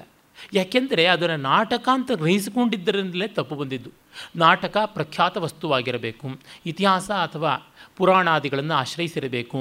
ಅಲ್ಲಿ ಬರುವಂಥವನು ದಿವ್ಯವಾದ ಅಥವಾ ದಿವ್ಯಾದಿವ್ಯವಾದ, ಅಂದರೆ ದೈವತೆಯೇ ಆದ ಅಥವಾ ದೇವ ಮಾನವ ಮಿಶ್ರಿತವಾದ ಅಥವಾ ಮಾನವೋತ್ತಮನಾದ ನಾಯಕನೇ ಆಗಿರಬೇಕು. ಮತ್ತು ಅಲ್ಲಿ ಬರುವಂಥದ್ದಕ್ಕೆಲ್ಲ ಒಂದು ಧರ್ಮಾರ್ಥ ಕಾಮ ಮೋಕ್ಷಾದಿಗಳ ಪ್ರಸಕ್ತಿ ಬರುವಂತೆ ಇರಬೇಕು. ಹೀಗೆಲ್ಲ ನಿಯಮಗಳನ್ನು ಮಾಡಿಕೊಂಡಿದ್ದಾರಲ್ಲ, ಅದು ಇದಕ್ಕೆ ಹೊಂದುವುದಿಲ್ಲ. ಹಾಗಾಗಿ ನಾವು ತಪ್ಪಾದ ಗಜಕಡ್ಡಿಯನ್ನು ಹಿಡ್ಕೊಂಡು ಬಂದು ಇದನ್ನು ಅಳೆಯೋದಕ್ಕೆ ಹೋದರೆ ಹೇಗೆ? ನೀರನ್ನು ಅಳೆಯೋದಕ್ಕೋಸ್ಕರವಾಗಿ ನಾವು ಸ್ಟಾಪ್ ವಾಚನ್ನು ತೊಗೊಂಡು ಬಂದರೆ ಏನು ಮಾಡೋಣ? ಕಾಲವನ್ನು ಅಳೆಯೋದಕ್ಕೆ ಬೇಕಾಗಿರುವ ಸ್ಟಾಪ್ ವಾಚನ್ನು ಪದಾರ್ಥಗಳನ್ನು ಅಳೆಯೋದಕ್ಕೆ ಬಳಸಿದರೆ ಹೇಗೆ? ಬಟ್ಟೆಯನ್ನು ಅಳೆಯೋದಕ್ಕೆ ನಾವು ತಕ್ಕಡಿಯನ್ನು ತಂದರೆ ಯಾವ ರೀತಿ ಆಗುತ್ತದೆ? ಲೀಟರ್ ಅನ್ನುವಂಥ ಒಂದು ಪಾತ್ರ ಪರಿಕರವನ್ನು ಇಟ್ಟುಕೊಂಡು ನಾವು ಬಟ್ಟೆಯನ್ನು ಅಳೆಯೋದಕ್ಕೆ ಹೋಗೋದು, ದೂರವನ್ನು ಅಳೆಯೋದಕ್ಕೆ ಹೋಗೋದು ಮಾಡಿದ್ರೆ ಹೇಗಾಗುತ್ತದೆ? ಆ ತರಹ ಯುಕ್ತಿಯುಕ್ತವಾದಂಥ ಪರಿಕರ ಬೇಕು. ಆ ಪರಿಕರ ಅಂತ ನೋಡಿದ್ರೆ ಗೊತ್ತಾಗುತ್ತೆ, ಇಟ್ಸ್ ಎ ಹೇರಮ್ ಒಪೇರಾ ಅಂತಂತೀವಿ. ಅದು ನಾಟಿಕ. ನಾಟಿಕ, ಕ್ಲುಪ್ತವಸ್ತ್ರಾಸ್ತ್ಯಾತ್ ಸ್ತ್ರೀಪ್ರಾಯ ಚತುರಂಕಿಕ ಇತ್ಯಾದಿಯಾಗಿ ವಿಶ್ವನಾಥ ತನ್ನ ಸಾಹಿತ್ಯ ದರ್ಪಣದಲ್ಲಿ ಲಕ್ಷಣ ಹೇಳ್ತಾನೆ. ಭರತನ ನಾಟ್ಯಶಾಸ್ತ್ರದಲ್ಲಿಯೇ ನಾಟಿಕೆಯ ಲಕ್ಷಣ ಬರುತ್ತದೆ. ನಾಟಿ ಅಂತಲೂ ಕರೀತಾರೆ. ಇಲ್ಲಿ ಸ್ತ್ರೀ ಪಾತ್ರಗಳು ಹೆಚ್ಚಾಗಿರಬೇಕು. ಸ್ತ್ರೀಪ್ರಾಯ ಚತುರಂಕಿಕ ನಾಲ್ಕು ಅಂಕಗಳ ಒಂದು ವ್ಯಾಪ್ತಿಯೊಳಗೆ ಬರಬೇಕಾಗುತ್ತದೆ. ಅರೆ ಇಲ್ಲ, ಐದು ಇದೆಯಲ್ಲ ಅಂತ ಕೇಳ್ತಾರೆ. ಅದಕ್ಕೆ ನನ್ನ ಲೇಖನದಲ್ಲಿ ವಿಸ್ತೃತವಾಗಿ ಚರ್ಚೆ ಮಾಡಿ ಉಪಪತ್ತಿಗಳನ್ನು ಕೊಟ್ಟಿದ್ದೀನಿ. ಅಷ್ಟು ಟೆಕ್ನಿಕಲ್ ಡೀಟೇಲ್ಸ್ ಬೇಡ. ಹಾಗಾಗಿ ಸಂಗ್ರಹವಾಗಿ ಹೇಳೋದಿದ್ದರೆ ಮೊದಲ ಮತ್ತು ಎರಡನೇ ಅಂಕಗಳೆರಡೂ ಸೇರಿ ಒಂದೇ ಆಗುತ್ತದೆ. ಕಾರಣ ಇಷ್ಟೇ, ಮೊದಲನೇ ಅಂಕ ವಸಂತದ ಆದಿ, ಅಂದರೆ ಚೈತ್ರ ಮಾಸದ ಒಂದು, ಒಂದೆರಡು ದಿವಸ ಆಗಿದೆ ಅಷ್ಟೇ ಯುಗಾದಿ ಕಳೆದ ಒಂದೆರಡು ದಿವಸ ಆಗಿರಬೇಕಷ್ಟೇ ಅದಕ್ಕಿಂತ ಹೆಚ್ಚಿನದೇನೂ ಆಗಿಲ್ಲ. ಆ ಒಂದು ದಿವಸ ಬೆಳಗ್ಗೆ ಸಾಮಾನ್ಯ ಎಂಟು ಗಂಟೆಯಿಂದ ಒಂದು ಹನ್ನೊಂದು ಗಂಟೆಯವರೆಗೆ ನಡೆದಂಥದ್ದು ನಮಗೆ ಗೊತ್ತಾಗುತ್ತದೆ. ಎಂಟರಿಂದ ಹನ್ನೊಂದು ಗಂಟೆಯ ಆ ಅವಧಿಯೊಳಗೆ ಎರಡು ಮೂರು ಗಂಟೆ ಅವಧಿಯೊಳಗೆ ಮೊದಲನೇ ಅಂಕ ನಡೆಯುತ್ತದೆ. ಮತ್ತು ಹನ್ನೆರಡರಿಂದ ಒಂದು ಗಂಟೆಯ ಅವಧಿ ಒಳಗೆ ಹೆಚ್ಚೆಂದರೆ ಎರಡನೇ ಅಂಕ ನಡೆಯುತ್ತದೆ. ಸ್ಪಷ್ಟವಾಗಿ ಗೊತ್ತಾಗುತ್ತದೆ, ನಾನು ಮತ್ತೆ ನಿಮಗೆ ಟೈಮ್ ಚಾರ್ಟ್ ಕೊಡ್ತೀನಿ, ನಾಟಕದ್ದು ಕಟ್ಟ ಕಡೆಯಲ್ಲಿ, ಇಡೀ ಈ ರೂಪಕದ್ದು ಕೊಡ್ತೀನಿ. ಆಮೇಲೆ ಮೂರನೇ ಅಂಕ ಇದಾದ ಒಂದು ವಾರಕ್ಕೆ ನಡೆಯುತ್ತದೆ. ಅದು ಯಾತಕ್ಕೆ ಅನ್ನೋದನ್ನು ನಾನು ಮುಂದೆ ವಿಸ್ತರಿಸ್ತೀನಿ. ಕಾರಣ ಇಷ್ಟೇ, ಮೂರನೇ ಅಂಕ ಬರೋಷ್ಟೊತ್ತಿಗೆ ಒಂದು ದೋಲೋತ್ಸವ ಅನ್ನುವ ವಸಂತ ಋತುವಿನಲ್ಲಿ ನಡೆಯಬೇಕಾದ ಉತ್ಸವ ಮುಗಿದಿದೆ.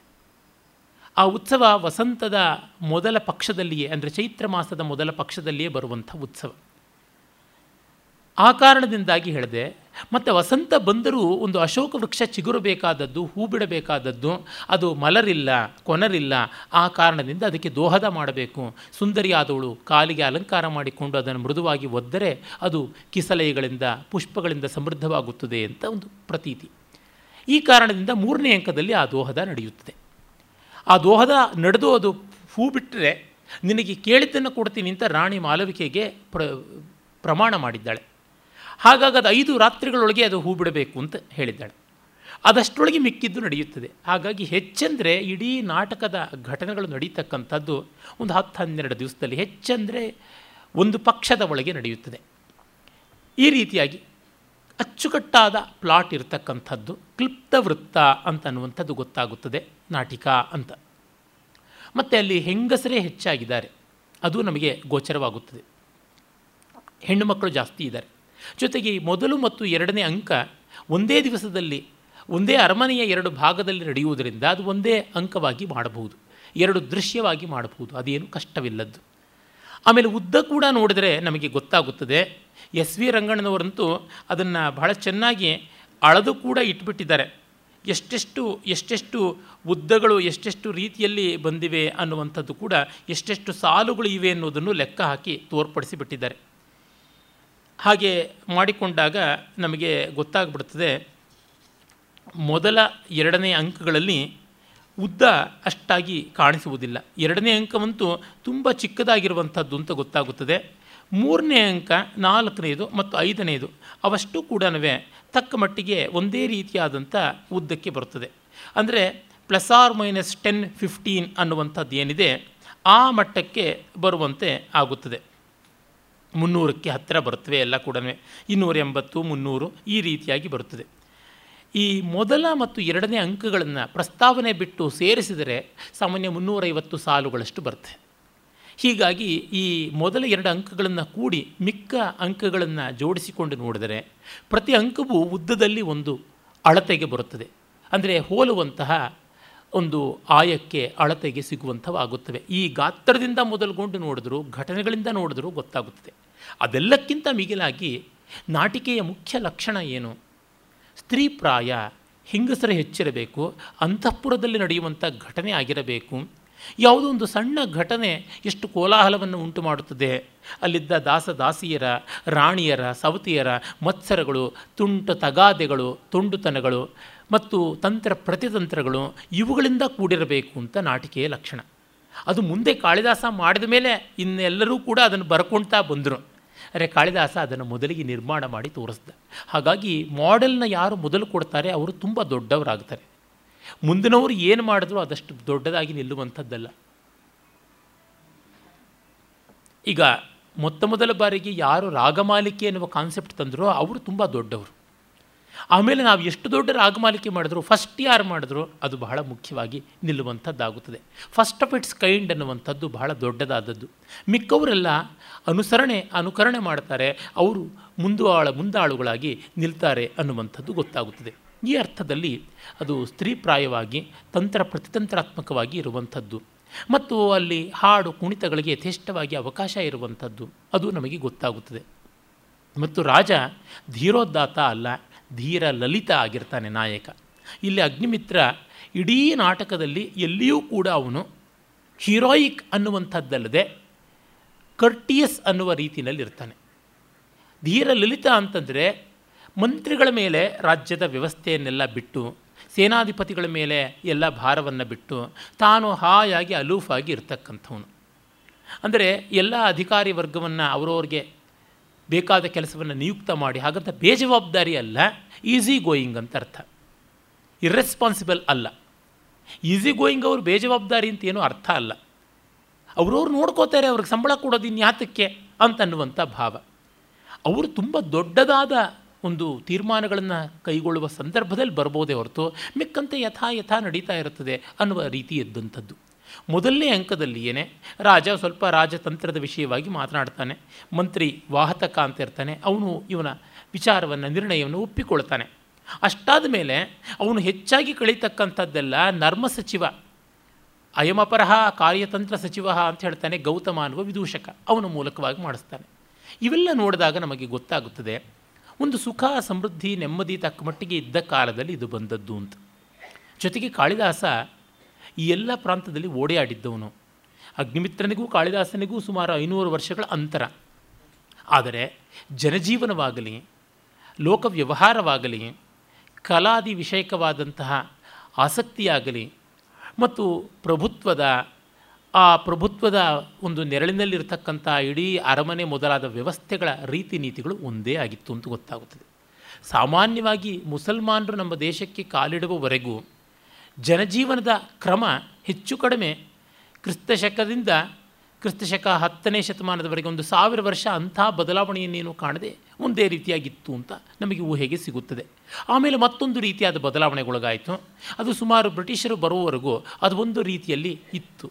ಅದಾದ ಮೇಲೆ ಮತ್ತೊಂದು ಬಗೆಯಲ್ಲಿ ಬದಲಾವಣೆ ಆಯಿತು ನಮಗೆ ಗೊತ್ತಿದೆ. ಈ ಎಲ್ಲ ಕಾರಣಗಳಿಂದ ನೋಡಿದಾಗ ಕಾಳಿದಾಸನಿಗೆ ಈ ಬಗೆಯ ಜನಜೀವನ ಚೆನ್ನಾಗಿ ಮನ ಮುಟ್ಟಿತ್ತು ಅವನು ವಶ್ಯವಾಕ್ ಮಹಾಕವಿ ವಸ್ತುವು ಚೆನ್ನಾಗಿ ಗೊತ್ತಿತ್ತು. ಅವನ ಹುಟ್ಟೂರು ಅಂತ ನಾವು ಭಾವಿಸುವಂತಹ ಅದಕ್ಕೆ ಸಾಕಷ್ಟು ಕಾರಣಗಳು ಇದೆ. ಉಜ್ಜಯಿನಿಗೆ ತುಂಬ ದೂರವಾದದ್ದೇನಲ್ಲ ವಿದಿಶಾ. ಉಜ್ಜಯಿನಿ ವಿದಿಶಾಗಳು ಇಂದು ಮಧ್ಯಪ್ರದೇಶದಲ್ಲಿರತಕ್ಕಂಥವು. ಉಜ್ಜಯಿನಿ ಶಿಪ್ರ ಅಥವಾ ಕ್ಷಿಪ್ರಾ ನದಿ ತೀರದಲ್ಲಿದ್ದರೆ ವಿದಿಶಾ ವೇತ್ರವತಿ ತೀರದಲ್ಲಿದೆ. ಮೇಘದೂತದಲ್ಲಿಯೇ ಅವನು ಹೇಳ್ತಾನೆ ಅನುಸರ ಪುರೀಂ ಶ್ರೀವಿಶಾಲಾಂ ವಿಶಾಲಾಂ ಅಂತ. ಪೂರ್ವೋದ್ದಿಷ್ಟ ಮನುಸರ ಪುರೀಂ ಶ್ರೀವಿಶಾಲಾಂ ವಿಶಾಲಾಂ ಅನ್ನುವ ಮಾತನ್ನು ಹೇಳ್ತಾನೆ. ಉಜ್ಜಯಿನಿ ಕಡೆಗೆ ಹೋಗಬೇಕು ಅಂತ. ಅದೇ ರೀತಿಯಲ್ಲಿ ವಿದಿಶಾ ಲಕ್ಷಣ ರಾಜಧಾನೀಂ ಅಂತ ವಿದಿಶೆ ಎನ್ನುವ ರಾಜಧಾನಿಯ ಲಕ್ಷಣವನ್ನು ಹೊಂದಿರತಕ್ಕಂಥದ್ದನ್ನು ನೋಡು. ಅಲ್ಲಿ ನೀಚೈರಾಖ್ಯಂ ಗಿರಿ ಮಧಿವಸೆ ತತ್ರ ವಿಶ್ರಾಮ ಹೇತೋಹೋ ಅಲ್ಲಿ ನೀಚ ಅನ್ನುವಂಥ ಒಂದು ಪರ್ವತ ಉಂಟು. ತಗ್ಗು ಬೆಟ್ಟ ಅದು, ಚಿಕ್ಕದಾದ ಬೆಟ್ಟ, ಅದನ್ನು ಉದಯಗಿರಿ ಅಂತಲೂ ಕರಿತೀವಿ. ಅಲ್ಲಿ ಗುಹೆಗಳಿವೆ. ಅವುಗಳ ಬಗ್ಗೆ ಪ್ರಸ್ತಾವ ಮಾಡ್ತಾನೆ. ಇಂದೂ ಆ ಗುಹೆಗಳಿವೆ. ನಾನು ಹೋಗಿ ನೋಡಿದ್ದೀನಿ. ಅಲ್ಲಿ ಅತ್ಯಂತ ಮನೋಹರವಾದ ಗುಪ್ತರ ಕಾಲದ ಶಿಲ್ಪಗಳು ಕೂಡ ಇವೆ. ಕಾಳಿದಾಸನ ಕಾಲದಲ್ಲಿ ಮತ್ತು ಅದನ್ನು ಮುಂದುವರೆದ ಮೇಲೆ ಕೂಡ ಅವುಗಳೆಲ್ಲ ನಿರ್ಮಾಣವಾಗಿದ್ದು, ಕಾಳಿದಾಸನ ಕಾಲದಲ್ಲಿ ಪ್ರಾಯಶಃ ನಿರ್ಮಾಣದ ಆರಂಭ ಆಗಿರಬೇಕು ಅಂತ ಅನಿಸುತ್ತದೆ. ಇರಲಿ. ಯಾಕೆ ಇದನ್ನೆಲ್ಲ ಹೇಳ್ತಿದ್ದೀನಿ ಅಂದರೆ ಅವನಿಗೆ ಇಡೀ ಆ ಟೊಪೋಗ್ರಫಿ ಅನ್ನೋದು ಗೊತ್ತಿತ್ತು. ರಾಜಕೀಯ ಚೆನ್ನಾಗಿ ಗೊತ್ತಿತ್ತು. ಮತ್ತು ಇಲ್ಲಿ ವಿದರ್ಭದ ಪ್ರಾಂತ ಬರುತ್ತೆ. ಇದನ್ನು ಯಾವತ್ತು ಯಾವುದನ್ನು ಇವತ್ತು ಚೋಟನಾಗ್ಪುರ್ ಅಂತ ಕರಿತೀವಿ. ಆ ವಿದರ್ಭದ ಪ್ರಾಂತ. ಅಲ್ಲಿದ್ದ ಮಾಧವಸೇನ ಅವನ ದಾಯಾದನಾದಂಥ ಯಜ್ಞಸೇನ, ಅವರಿಬ್ಬರುಗಳ ತಗಾದೆ, ಮತ್ತು ಅದನ್ನು ಪರಿಹಾರ ಮಾಡೋದಕ್ಕೆ ಅಗ್ನಿಮಿತ್ರ ಕೈಗೊಂಡ ಕ್ರಮ, ಮತ್ತು ದೂರದಲ್ಲಿ, ಅಂದರೆ ಯಾವುದನ್ನು ನಾವು ಇವತ್ತು ಅಫ್ಘಾನಿಸ್ತಾನ ಆ ಕಡೆ ಅಂತಂತೀವಿ, ಸಿಂಧು ವಂಶು ಮತ್ತು ಕುಭಾ, ಆ ರೀತಿಯಾದ ನದಿಗಳು, ಕಾಬೂಲ್ ಅಂತ ಯಾವುದನ್ನು ಹೇಳ್ತೀವಿ, ಅದು ಕುಭಾ ನದಿ, ಸಿಂಧು ನದಿ, ಇವುಗಳೆಲ್ಲ ಯಾವುದುಂಟು, ಆ ನದಿಗಳ ಆಸುಪಾಸಿನಲ್ಲಿದ್ದಾಗ ಅಲ್ಲಿ ಮಿನಾಂದರ್ ಅಂತ ಮಿಲಿಂದ ಅಂತ ಹೆಸರಾದವನು ಮುಂದೆ ನಾಗಸೇನ ಅನ್ನುವ ಮಹಾಪ್ರಸಿದ್ಧನಾದ ಬೌದ್ಧ ಭಿಕ್ಷುವಿನ ಶಿಷ್ಯನಾಗಿದ್ದ ಮಿಳಿಂದ ಪನ್ನೋ ಅಂತ, ಮಿಲಿಂದ ಪ್ರಶ್ನ ಅಂತನ್ನುವ ಗ್ರಂಥವೇ ಉಂಟು ಪಾಲಿ ಭಾಷೆಯಲ್ಲಿ ಆ ಮಿನಾಂದರ್ ಅವನನ್ನು ಎದುರಿಸೋದಕ್ಕೆ ಅಶ್ವಮೇಧದ ಕುದುರೆಯ ನೆರವಿಗಾಗಿ, ರಕ್ಷಣೆಗಾಗಿ ಬಂದಂಥ ಅಗ್ನಿಮಿತ್ರನ ಮಗ ವಸುಮಿತ್ರನ ಪ್ರಸ್ತಾವ ಬರುತ್ತದೆ. ಮತ್ತು ಅದೇ ಹೊತ್ತಿನಲ್ಲಿ ಯಜ್ಞವನ್ನು ಮಾಡ್ತಾ ಇದ್ದಂತಹ ಅಗ್ನಿಮಿತ್ರನ ತಂದೆ ಸೇನಾಪತಿ ಪುಷ್ಯಮಿತ್ರನ ಉಲ್ಲೇಖ ಕೂಡ ಬರ್ತದೆ. ಅದೆಲ್ಲ ಕೊನೆಯ ಅಂಕದಲ್ಲಿ ನಾವು ನೋಡ್ತೀವಿ. ಆಮೇಲೆ ಇದನ್ನೆಲ್ಲ ನಿರ್ವಾಹ ಮಾಡಿಸ್ತಾ ಇದ್ದವನು ವಿದಿಶೆಗೆ ತುಂಬ ನಿಕಟವಾಗಿದ್ದ ಮಹಾ ವಿದ್ವಾಂಸ, ಋಷಿಪ್ರಾಯನಾದಂಥ ಮಹಾ ದಾರ್ಶನಿಕ ವೈಯಾಕರಣ ವರೇಣ್ಯ ಮಹಾಭಾಷ್ಯ ನಿರ್ಮಾಣಕಾರ ಭಗವಾನ್ ಪತಂಜಲಿಯ ಒಂದು ಕಾಲ ಅದು ಅಂತ ಗೊತ್ತಾಗುತ್ತದೆ. ಇಹ ಪುಷ್ಯಮಿತ್ರಂ ಯಾಜಯಾಮಹ ಅನ್ನುವ ಮಾತನ್ನೇ ನಾವು ನೋಡ್ತೀವಿ. ಮಹಾಭಾಷ್ಯದಲ್ಲಿ ಬರುತ್ತೆ ಪುಷ್ಯಮಿತ್ರನನ್ನು ನಾವು ಯಜಮಾನನ್ನಾಗಿಟ್ಟುಕೊಂಡು ಅಶ್ವಮೇಧವನ್ನು ಮಾಡಿಸೋಣ ಅಂತ ಅನ್ನುವಂಥದ್ದು ಈ ಎಲ್ಲ ಹಿನ್ನೆಲೆ ಅವನಿಗೆ ಚೆನ್ನಾಗಿ ಗೊತ್ತಿತ್ತು. ಅದರಗಳ ಕಾರಣದ, ಆ ಎಲ್ಲ ಕಾರಣದಿಂದಾಗಿ ಅವನು ಬಹಳ ಬಂದೋಬಸ್ತಾಗಿರ್ತಕ್ಕಂಥ ಅಚ್ಚುಕಟ್ಟಾದ ಈ ನಿರ್ಮಾಣವನ್ನು ಮಾಡಿದ್ದಾನೆ. ಈ ಕೃತಿಯಲ್ಲಿ ಒಂದು ಕಡೆ ಎದ್ದು ಕಾಣುವಂತೆ ಮಾಲವಿಕೆ ಮತ್ತು ಅಗ್ನಿಮಿತ್ರ ಇಬ್ಬರ ಪ್ರಣಯ. ಮಿತ್ರ ಅನ್ನುವುದು ಪ್ರಾಯಶಃ ಒಂದು ಉಪನಾಮದಂಥ ರೀತಿಯಲ್ಲಿ ಬಳಕೆ ಆಗಿದೆ. ಪುಷ್ಯಮಿತ್ರ ಮತ್ತು ಅಗ್ನಿಮಿತ್ರ, ಇವನ ತಮ್ಮ ವಸು ಜ್ಯೇಷ್ಠ ಮಿತ್ರ ಮತ್ತು ಇವನ ಮಗ ವಸುಮಿತ್ರ ಈ ರೀತಿಯಾಗಿ ಹೆಸರು ಹಾಗೆ ಬಂದಿದೆ. ಇವರೆಲ್ಲರೂ ಜನ್ಮನ ಬ್ರಾಹ್ಮಣರು, ಆದರೆ ತಮ್ಮ ಕರ್ಮದಿಂದ ಕ್ಷಾತ್ರವನ್ನು ಅವಲಂಬಿಸಿದ್ದಾರೆ. ಮಹಾಸೇನಾನಿ ಪುಷ್ಯಮಿತ್ರ ಬ್ರಾಹ್ಮಣ ಕುಲದಲ್ಲಿ ಹುಟ್ಟಿ ಕ್ಷಾತ್ರವೃತ್ತಿಯನ್ನು ಅವಲಂಬಿಸಿ ಬೃಹದ್ರಥ ಅನ್ನುವಂತಹ ಮೌರ್ಯರ ಕಟ್ಟಕಡೆಯ ರಾಜನ ಸೇನಾಪತಿಯಾಗಿದ್ದ. ಆ ಬೃಹದ್ರಥ ತುಂಬ ವಿವೇಕಿಯಾಗಿ ಸರಿಯಾಗಿ ಆಳ್ತಾ ಇರಲಿಲ್ಲ. ಈ ಸಮಸ್ಯೆ ಸಂಪ್ರತಿ ಚಂದ್ರಗುಪ್ತ, ಅವನ ಮಗ ದಶರಥ ಮತ್ತು ಅವನ ಮಗ ಶಾಲಿಶುಕ ಇವರಲ್ಲೆಲ್ಲ ಇದ್ದದ್ದು. ಅಲ್ಪ ಅಲ್ಪ ಕಾಲದಲ್ಲಿ ಎಲ್ಲರೂ ಹೋಗಿ ಕಡೆಯಲ್ಲಿ ಬೃಹದ್ರಥ ಆಗಿ ಒಂದು ಸ್ವಲ್ಪವೂ ಪ್ರಯೋಜನಕ್ಕೆ ಬಾರದ ರಾಜ ಆಗಿ ಅವನನ್ನು ಮೂಲೆ ಗುಂಪು ಮಾಡಿ ಇವನು ಕಡೆಗೆ ಬಂದು ಕೂತ್ಕೊಂಡ. ಕಾರಣ, ಗ್ರೀಕರು ಮಿನಾಂಡರ್ ಸೇರಿದಂತೆ ಅನೇಕರ ಒಂದು ದಾಳಿ ಭಾರತದ ಮೇಲೆ ಆಗ್ತಾ ಇದ್ದಾಗ ಇವರು ಬೌದ್ಧ ಬೌದ್ಧ ಅನ್ನುವ ತತ್ವವನ್ನು ಮಿಥ್ಯಾಚಾರವಾಗಿಟ್ಟುಕೊಂಡು ಪರಾಕ್ರಮ ಶೌರ್ಯಗಳಿಗೆಲ್ಲ ಸುಸ್ತಿ ಹೇಳಿಬಿಟ್ಟು ಕೇವಲ ಭಜನೆ ಮಾಡಿಕೊಂಡು ಕೂತಿದ್ದರು ಬುದ್ಧ ವಿಹಾರಗಳ ಸುತ್ತಲೂ. ಪ್ರಜೆಗಳನ್ನು ರಾಷ್ಟ್ರದ ಕ್ಷೇಮವನ್ನು ಯಾವುದನ್ನೂ ಗಣಿಸಲಿಲ್ಲ. ಬಲಕ್ಕೆ ಬೆಲೆ ಕೊಡಬೇಕಾದ ನೆಲೆ ಇದ್ದಾಗಲೂ ಬೆಲೆ ಕೊಡದೆ ಹೇಡಿಗಳಾಗ್ತಾ ಇದ್ದರು ದೇಶ ಅತಂತ್ರದಲ್ಲಿತ್ತು, ಆತತಾಯಿಗಳ ಕೈಗೆ ಸಿಗುವುದರೊಳಗಿತ್ತು. ಅದಕ್ಕಾಗಿ ಮತ್ತೊಮ್ಮೆ ಕ್ಷಾತ್ರೋಜ್ಜೀವನಕ್ಕಾಗಿ ಮಾಡಿದ. ಈ ಎಲ್ಲ ವಿಷಯವನ್ನು ನಾನು ಭಾರತೀಯ ಕ್ಷಾತ್ರ ಪರಂಪರೆ ಎನ್ನುವ ಭಾಷಣ ಮಾಲಿಕೆಯಲ್ಲಿ ಪುಷ್ಯಮಿತ್ರನ ಬಗ್ಗೆ ಹೇಳಿದ್ದೆ. ಪುಷ್ಯಮಿತ್ರ ಶೃಂಗ ಬೌದ್ಧರ ವೇಷ ಹಾಕಿಕೊಂಡಿದ್ದ ಗೂಢಚಾರರು ಎಷ್ಟೋ ಜನ ಅವ್ರನ್ನೆಲ್ಲರನ್ನೂ ಶಿರಚ್ಛೇದನ ಮಾಡಿಸಿದ್ದ. ಅದನ್ನು ಬೌದ್ಧ ಗ್ರಂಥಗಳು ಬೌದ್ಧ, ಬೌದ್ಧರ ಮೇಲೆ ಅನ್ಯಾಯ ಮಾಡದ ಅಂತೆಲ್ಲ ಸುಳ್ಳು ಬರೆದಿದ್ದಾನೆ. ಆದರೆ ವಸ್ತುತಃ ಸಾಂಚಿ ಸೂಪ್, ಸ್ತೂಪ ವಿದಿಶಾಗಿ ಹತ್ತಿರ ಇರತಕ್ಕಂಥದ್ದು. ಆ ಸ್ತೂಪದ ಸುತ್ತಲೂ ಅತ್ಯದ್ಭುತವಾದ ಇಂದೂ ಚೆನ್ನಾಗಿರ್ತಕ್ಕಂಥ ಕಲ್ಲಿನ ಕಟಾಂಜನವೂ ಸೇರಿದಂತೆ ಅನೇಕ ಬೌದ್ಧ ಸತ್ಕಾರ್ಯಗಳನ್ನು ಮಾಡಿಸಿದ ಪುಷ್ಯಮಿತ್ರ. ಅಂತ ಗೊತ್ತಾಗುತ್ತದೆ. ಶುಂಗ ವಂಶದವನವನು, ಪುಷ್ಯಮಿತ್ರ ಶುಂಗ. ಇದೆಲ್ಲ ಕಾಳಿದಾಸ ಕಂಡವನು. ಈ ಕಾರಣದಿಂದಾಗಿ ಒಂದು ಎದ್ದು ಕಾಣುವ ಪ್ರಣಯದ ಹಿನ್ನೆಲೆಯಲ್ಲಿ ಒಂದು ರಾಜಕೀಯದ ವ್ಯವಸ್ಥೆ ಕೂಡ ತೋರ್ಪಡಿಸ್ತಾ ಇದ್ದಾನೆ ಕವಿ. ಆಮೇಲೆ ಸಾಂಸ್ಕೃತಿಕವಾದ ಆಯಾಮ ಕೂಡ ಇದೆ. ಹೀಗೆ ಮೂರು ಎಳೆಗಳು ಸೇರಿಕೊಂಡಿವೆ. ಒಂದು ಮಾಲವಿಕೆ ಮತ್ತು ಅಗ್ನಿಮಿತ್ರರ ಪ್ರಣಯ, ನಾನು ಮೊದಲೇ ಹೇಳಿದಂತೆ. ಮಾಲವಿಕೆ ವಿದರ್ಭ ದೇಶದ ರಾಜಪುತ್ರಿ, ಮಾಧವಸೇನನ ತಂಗಿ, ತಂದೆ ಇಲ್ಲ. ತಾಯಿ ಪ್ರಾಯಶಃ ಇಲ್ಲ ಅಂತ ಅನಿಸುತ್ತದೆ. ಅಣ್ಣ ಇವಳನ್ನು ಅಗ್ನಿಮಿತ್ರನಿಗೆ ಕೊಟ್ಟು ಮದುವೆ ಮಾಡಿದರೆ ತನಗೆ ತನ್ನ ದಾಯಾದನಾದ ಯಜ್ಞ ಸೇನನ ಜೊತೆಗೆ ತಗಾದೆ ಪರಿಹರಿಸಿಕೊಳ್ಳೋದಕ್ಕೆ ಆಗುತ್ತದೆ ಅಂತ ಯೋಚನೆ ಮಾಡಿದ. ಯಾಕೆಂದರೆ ಈ ವಿದರ್ಭದ ರಾಜನಾಗಿದ್ದ ಮಾಧವ ಸೇನನಿಗೆ ಯಜ್ಞಸೇನ ದಾಯಾದ ಆಗಿದ್ದಂತೆ ಯಜ್ಞಸೇನನಿಗೆ ಬಂಧುವಾಗಿದ್ದವನು ಬೃಹದ್ರಥನ ಮಂತ್ರಿಯಾಗಿದ್ದವನು. ಬೃಹದ್ರಥ ಮೌರ್ಯರ ಕಡೆಯ ರಾಜ. ಅವನಿಗೆ ಮಹಾಮಂತ್ರಿ ಆಗಿದ್ದವನನ್ನು ಮೌರ್ಯ ಸಚಿವ ಅನ್ನುವ ಮಾತು ಬರುತ್ತೆ, ಹೆಸರು ಯಾವುದು ಅಂತ ಬರೋಲ್ಲ. ಅವನನ್ನು ಅಗ್ನಿಮಿತ್ರ ಬಂಧಿಸಿಟ್ಟಿದ್ದ, ತನ್ನ ತಂದೆಯ ಆಜ್ಞೆಯಂತೆ ಪ್ರಾಯಶಃ. ಹೀಗಾಗಿ ಒಬ್ಬ ರಾಜ ಹೋದ ಮೇಲೆ ಆ ರಾಜನ ಹತ್ತಿರದವಲ್ಲಿದ್ದವರನ್ನೆಲ್ಲ ಸೆರೆ ಹಾಕಿರ್ತಾರೆ. ಆ ಮೌರ್ಯ ಸಚಿವ ಯಜ್ಞ ಸೇನನಿಗೆ ಅತ್ಯಂತ ಆತ್ಮೀಯನಾದ ಬಂಧು, ಅವನ ಗಾಡ್ ಫಾದರ್ ಅಂತ ಅಂದುಕೊಳ್ಬಹುದು. ಹೀಗಾಗಿ ಮೌರ್ಯರಿಗೆ ವಿರುದ್ಧವಾಗಿದ್ದ ಶೃಂಗರನ್ನು ಆಶ್ರಯಿಸಿದರೆ ತನಗೆ ಅನುಕೂಲವಾದೀತು ಅಂತ ಮಾಧವಸೇನ ಭಾವಿಸಿ. ತನ್ನ ತಂಗಿಯನ್ನು ಅಗ್ನಿಮಿತ್ರನಿಗೆ ಕೊಟ್ಟು ಮದುವೆ ಮಾಡಿದ್ರೆ ಈ ರಾಜಕೀಯ ಬಾಂಧವ್ಯದ ಮೂಲಕವಾಗಿ ತನಗೂ ಅನುಕೂಲವಾದೀತು ಅಂತ ಯೋಚನೆ ಮಾಡಿ ತನ್ನ ಮಂತ್ರಿ ಸುಮತಿಯನ್ನು ಆತನ ತಂಗಿ, ಸುಮತಿಯ ತಂಗಿಯ ಜೊತೆಗೆ ಕಳಿಸಿಕೊಟ್ಟಿದ್ದೆ. ದಾರಿಯಲ್ಲಿ ಒಂದು ಕಳ್ಳರ ಪಡೆ ಬಂದು, ಸುಮತಿ ಸಾಯಬೇಕಾಯಿತು.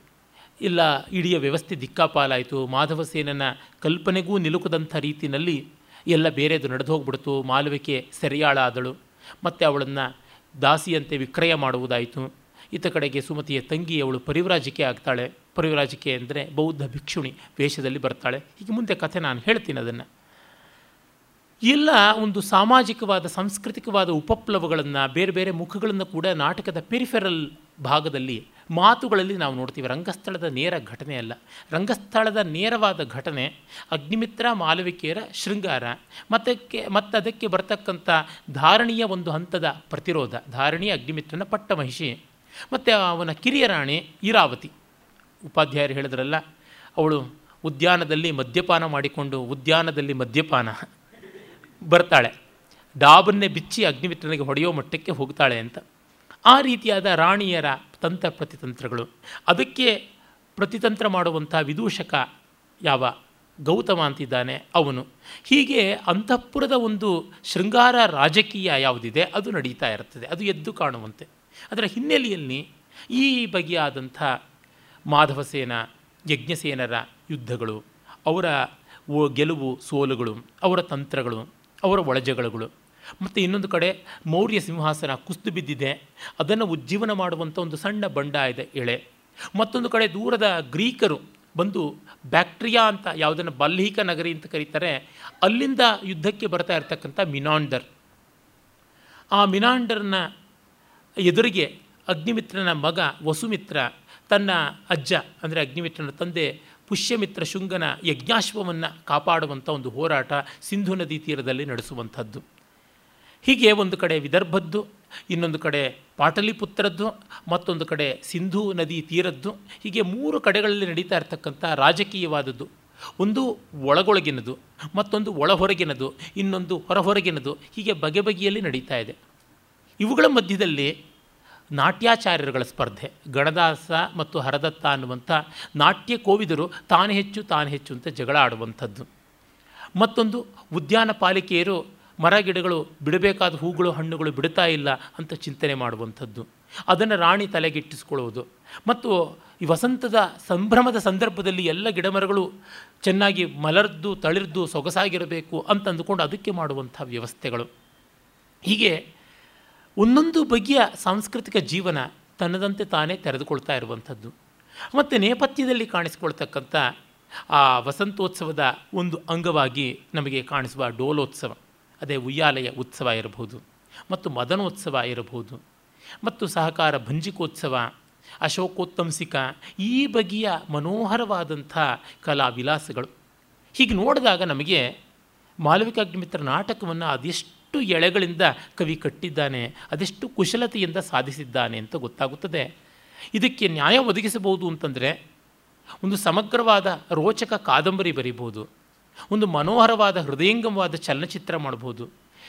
ಆದರೆ ಕಾದಂಬರಿ ಬರೆಯೋದಕ್ಕಾದರೂ ಆದೀತೋ ಏನೋ ಅಂಥ ವ್ಯುತ್ಪನ್ನರು ಅಂಥ ರಸಜ್ಞರು ಇದ್ದರೆ ಸಿನಿಮಾಗೆ ಮಾತ್ರ ಈ ಕಾಲದ ಚಲನಚಿತ್ರದ ಮಂದಿಗೆ ಸಾಧ್ಯ ಇಲ್ಲ. ಎಲ್ಲ ಮಾಫಿಯಾದಲ್ಲಿ ಬಿದ್ದು ಹೋಗಿದ್ದಾರೆ. ಇಂಥ ರಕ್ತಿಮಯವಾದ ಚಲನಚಿತ್ರವನ್ನು ಮಾಡೋದಕ್ಕೆ ಯಾರಿಗಾಗುತ್ತದೆ? ಒಬ್ಬ ಚಂದ್ರಪ್ರಕಾಶ ದ್ವಿವೇದಿ ಮಾತ್ರ ಕಾಣಿಸ್ತಾನೆ ನನಗೆ ಆಶಾವಾದವಾಗಿ. ಸಂಸ್ಕೃತ ರೂಪಕಗಳಲ್ಲಿಯೇ ಈ ರೀತಿಯಲ್ಲಿ ಬೇರೆ ಬೇರೆ ಎಳೆಗಳನ್ನು ಇಟ್ಟುಕೊಂಡು ಮಾಡುವಂಥದ್ದು ಕಾಣಿಸುತ್ತದೆ. ಒಂದು ಸಕ್ಸಸ್ಫುಲ್ ಪ್ಲೇ ಅಂತ ಕರಿತೀವಲ್ಲ, ಅಲ್ಲಿ ಇಂಥದ್ದು ಇರುತ್ತದೆ. ನೀವು ಶೇಕ್ಸ್ಪಿಯರ್ನ ನೋಡಿ, ಅಲ್ಲಿ ಕಾಣಿಸುತ್ತದೆ. ಈ ಮಾತು ಯಾತಕ್ಕೆ ಹೇಳ್ತೀನಿ ಅಂದರೆ, ಪಾಶ್ಚಾತ್ಯ ಕವಿಗಳ ಪೈಕಿ ನಮಗೆ ತುಂಬ ನಿಕಟವಾಗುವಂಥ ನಾಟಕಗಾರ ಅಂದರೆ ಶೇಕ್ಸ್ಪಿಯರ್ ಅವನು ನೋಡಿದ್ರೆ ಒಳ್ಳೆ ಸಂಸ್ಕೃತ ನಾಟಕವನ್ನು ಓದುತ್ತಾ ಇದ್ದೀವಾ ಅಂತ ಅನಿಸ್ಬಿಡ್ತದೆ. ಆ ಮಟ್ಟಕ್ಕೆ ನೈಕಟ್ಯ ಉಂಟು ರಚನಾ ತಂತ್ರದಲ್ಲಿ. ಇನ್ನು ಭಾರತೀಯ ಕೃತಿಗಳಲ್ಲಿಯೇ ನೋಡಿದರೆ ಮೃಚ್ಛಕಟಿಕ ಉದಾಹರಣೆಗೆ ತೆಗೆದುಕೊಳ್ಳಿ. ಎದ್ದು ತೋರುವಂತೆ ಚಾರುದತ್ತ ಮತ್ತು ವಸಂತ ಸೇನೆಯರ ಪ್ರಣಯದ ಮುನ್ನೆಲೆ, ಮುಮ್ಮೇಳ ಇದ್ದರೆ ಹಿಮ್ಮೇಳದಲ್ಲಿ ಆರ್ಯಕ ಮತ್ತು ಪಾಲಕರ ನಡುವೆ ಇರತಕ್ಕಂಥ ಸಂಘರ್ಷ. ಪಾಲಕ ಅವನ ಸಹೋದರನಾದ ಗೋಪಾಲಕ ಇದ್ದ, ಆ ಗೋಪಾಲಕನ ಮಗ ಆರ್ಯಕ. ಅವನು ತನ್ನ ಸಹೋದರನ ಮಗನನ್ನೇ ಕೊಲ್ಲಿಸಬೇಕು ಅಂತ ಪ್ರಯತ್ನ ಮಾಡಿದ, ಸೆರೆ ಹಿಡಿಯುವ ಪ್ರಯತ್ನ ಪಟ್ಟ. ಆದರೆ ಅವನು ಬಂಡೆದ್ದು ರಾಜ್ಯವನ್ನು ದಕ್ಕಿಸಿಕೊಳ್ಳುವಂಥದ್ದು ಪಾಲನೆಯೇ ಬರದೇ ಇರತಕ್ಕಂಥ ಪಾಲಕ ತನ್ನ ವೇಷೆಯ ಸಹೋದರನಿಗೆ ಇಡೀ ರಾಜ್ಯದ ಒಂದು ಮೇಲ್ವಿಚಾರಣೆಯನ್ನು ಧಾರಾಯತ್ತ ಮಾಡಿಕೊಟ್ಟಂತೆ ಶಕಾರ್ನ ದಾಂಧಲೆ ನಡೆಯುವಂಥದ್ದು. ಓದು ಚೆನ್ನಾಗಿ ಬಲ್ಲವರಿಗೆ ಉದ್ಯೋಗ ಇಲ್ಲ, ಉದ್ಯೋಗ ಮಾಡುವವರಿಗೆ ಅವಕಾಶ ಇಲ್ಲ. ಹೀಗೆ ಎಲ್ಲ ಕಲೆಗಳು, ಎಲ್ಲ ಜೀವಿಕಾ ವ್ಯವಸ್ಥೆಗಳು all vocational jobs and arts and crafts ಅಂತ ಇವೆಲ್ಲ ಅದಷ್ಟು ಕೂಡ ಪತನಗೊಂಡಿದ್ದಂಥ ಕಾಲ. ಶರ್ವಿಳಕನಂತಹ ಸ್ನಾತಕನಾದಂಥ ಸಮಾವರ್ತನ ಮಾಡಿಕೊಂಡ ಒಬ್ಬ ಒಳ್ಳೆಯ ಬ್ರಾಹ್ಮಣ ವಿದ್ಯಾರ್ಥಿಗೆ ಕೆಲಸ ಇಲ್ಲದೆ ಅವನು ಕಳ್ಳತನ ಮಾಡುವ ಸಂದರ್ಭ ಬಂದಿರುವುದು. ಸಂವಾಹಕನಂಥ ತುಂಬ ಒಳ್ಳೆಯ ಅಂಗಮರ್ದನ ವಿದ್ಯೆಯನ್ನು ಕಲಿತವನಿಗೆ ಕೆಲಸ ಇಲ್ಲದೆ ಅವನು ಹೊಟ್ಟೆಪಾಡಿಗೋಸ್ಕರ ಜೂಜಾಟಕ್ಕೆ ಇಳಿದಂಥ ಸ್ಥಿತಿ, ದೇವಸ್ಥಾನಗಳು ಹಾಳು ಬಿದ್ದಿದ್ದು ಅಲ್ಲಿ ಜೂಜುಗಾರರಿಗೆ, ವೇಶ್ಯರಿಗೆ, ಪುಂಡು ಪೋಖರಿಗಳಿಗೆ ಅವಕಾಶವಾದದ್ದು. ಉಜ್ಜನಿಯಂಥ ಮಹಾನಗರದಲ್ಲಿ ನರಕವಾಗುವಂತೆ ಸಂಜೆ ಆದ ಮೇಲೆ ಬೀದಿ ಒಳಗೆ ಹೆಣ್ಣು ಮಕ್ಕಳಿರಲಿ ಗಂಡಸರೇ ಓಡಾಡೋಕ್ಕಾಗೋಲ್ಲ ಅನ್ನೋ ಪರಿಸ್ಥಿತಿ ನಿರ್ಮಾಣವಾದದ್ದು. ಇಂಥದ್ದೆಲ್ಲ ಬರುತ್ತಾ ಇರ್ತದೆ. ಒಳ್ಳೊಳ್ಳೆ ಉದ್ಯಾನಗಳೆಲ್ಲನೂ ಹಾಳು ಸುರಿದು ಜೀರ್ಣೋದ್ಯಾನಗಳಾಗಿರುವಂಥದ್ದು.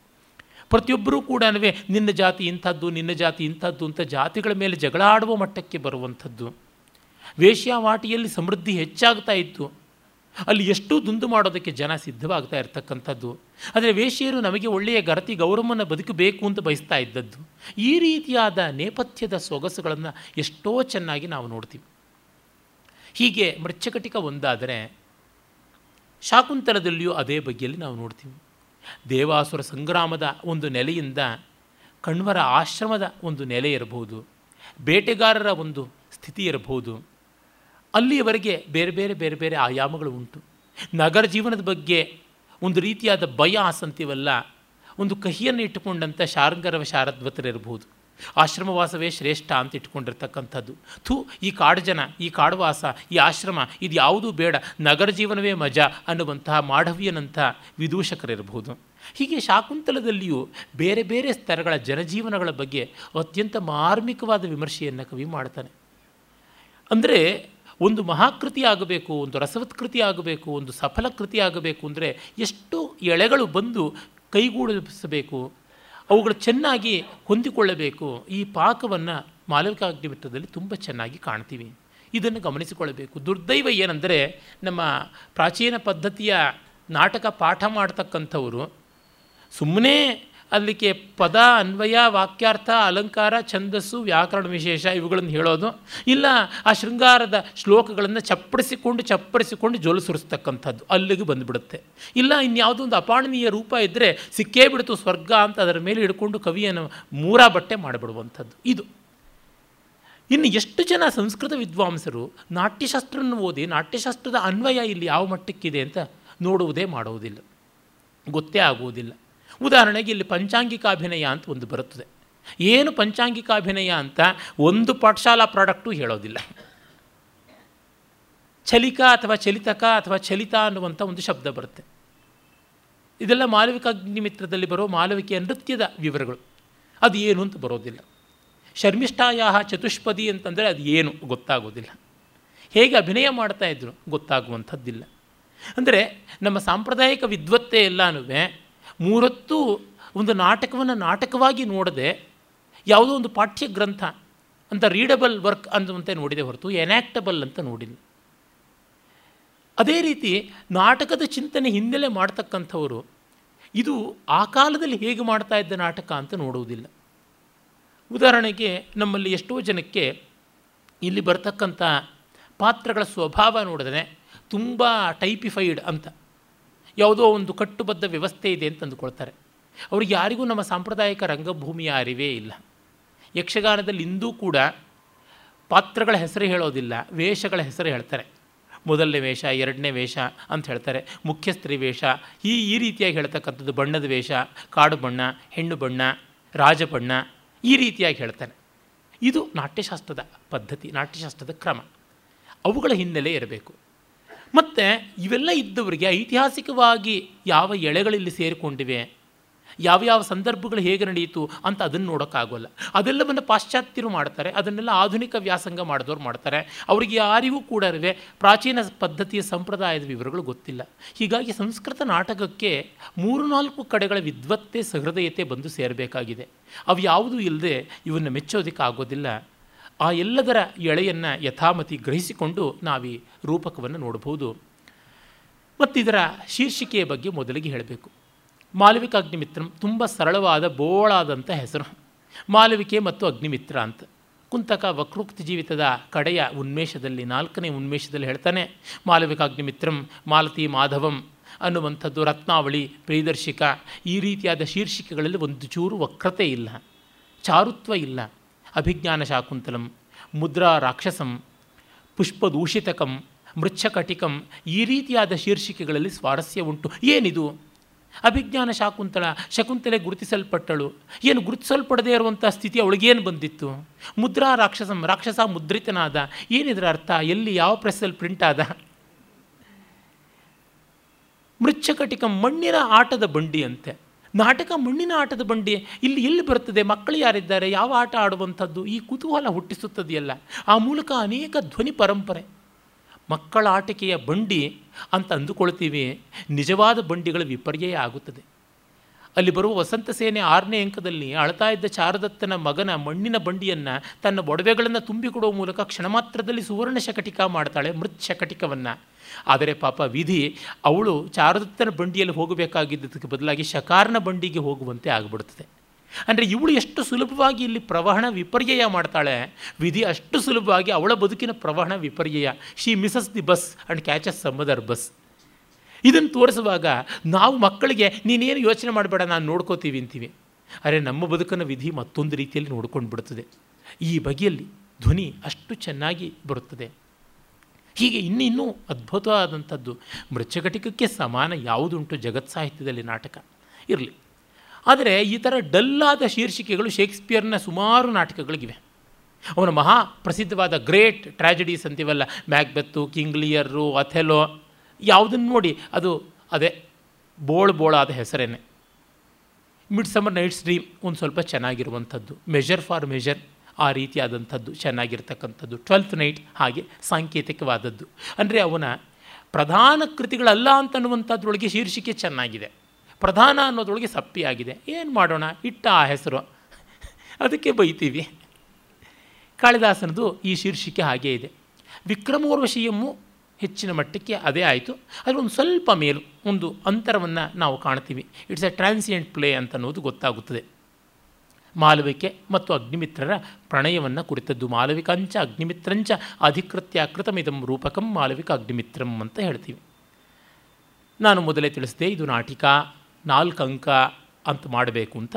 ಆದರೆ ಈ ಒಂದು ಪ್ರವಚನ ಕಾಲದಲ್ಲಿ ಐದು ಅಂಕ ಇರೋದರಿಂದ ಐದು ಅಂಕ ಅಂತಲೇ ಹೇಳಬೇಕು. ಅದು ಹಾಗಿದ್ದ ನಾಟಿಕೆಯ ರೂಪಕ್ಕೆ ಹೆಚ್ಚು ಹೋಲುತ್ತದೆ ಅಂತ ಅನ್ನೋದು ನನ್ನ ಸಂಶೋಧನೆ. ಆದರೂ ಕಾಳಿದಾಸ ಏನು ಬರೆದಿದ್ದಾನೋ ಅದನ್ನು ಹೇಳಬೇಕಲ್ವ? ಆ ಕಾರಣದಿಂದಾಗಿ ಐದು ಅಂಕಗಳಾಗಿಯೇ ನಾವು ನೋಡ್ತೀವಿ. ಅದೇ ಕಾರಣದಿಂದ ನಾನು ಸಾಮಾನ್ಯವಾದಂಥ ರೂಪಕ ಸಾಮಾನ್ಯ ಅನ್ನುವ ಅರ್ಥದಲ್ಲಿ ಹೊತ್ತು ಕನ್ನಡದಲ್ಲಿ ನಾಟಕ ಅನ್ನೋ ಶಬ್ದ ಬಳಸ್ತಾರೆ. ನಾಟಕ ಅಂದರೆ ಏನಿ ಪ್ಲೇ ಅನ್ನುವುದಾಗಿದೆ. ವಸ್ತುತಃ ಟೆಕ್ನಿಕಲ್ ಮೀನಿಂಗ್, ಪಾರಿಭಾಷಿಕವಾದ ಅರ್ಥ ನೋಡಿದರೆ ನಾಟಕ ಅನ್ನುವಂಥದ್ದು ದಶರೂಪಕಗಳಲ್ಲಿ ಒಂದು. ಅದು ಬೇರೆ, ನಾಟಿಕ ಬೇರೆ, ಪ್ರಕರಣ ಬೇರೆ, ವ್ಯಾಯೋಗ ಬೇರೆ, ಡಿಮ ಇಹಾಮೃಗ ವ್ಯಾಯೋಗ ಇತ್ಯಾದಿಗಳೆಲ್ಲ ಬೇರೆ.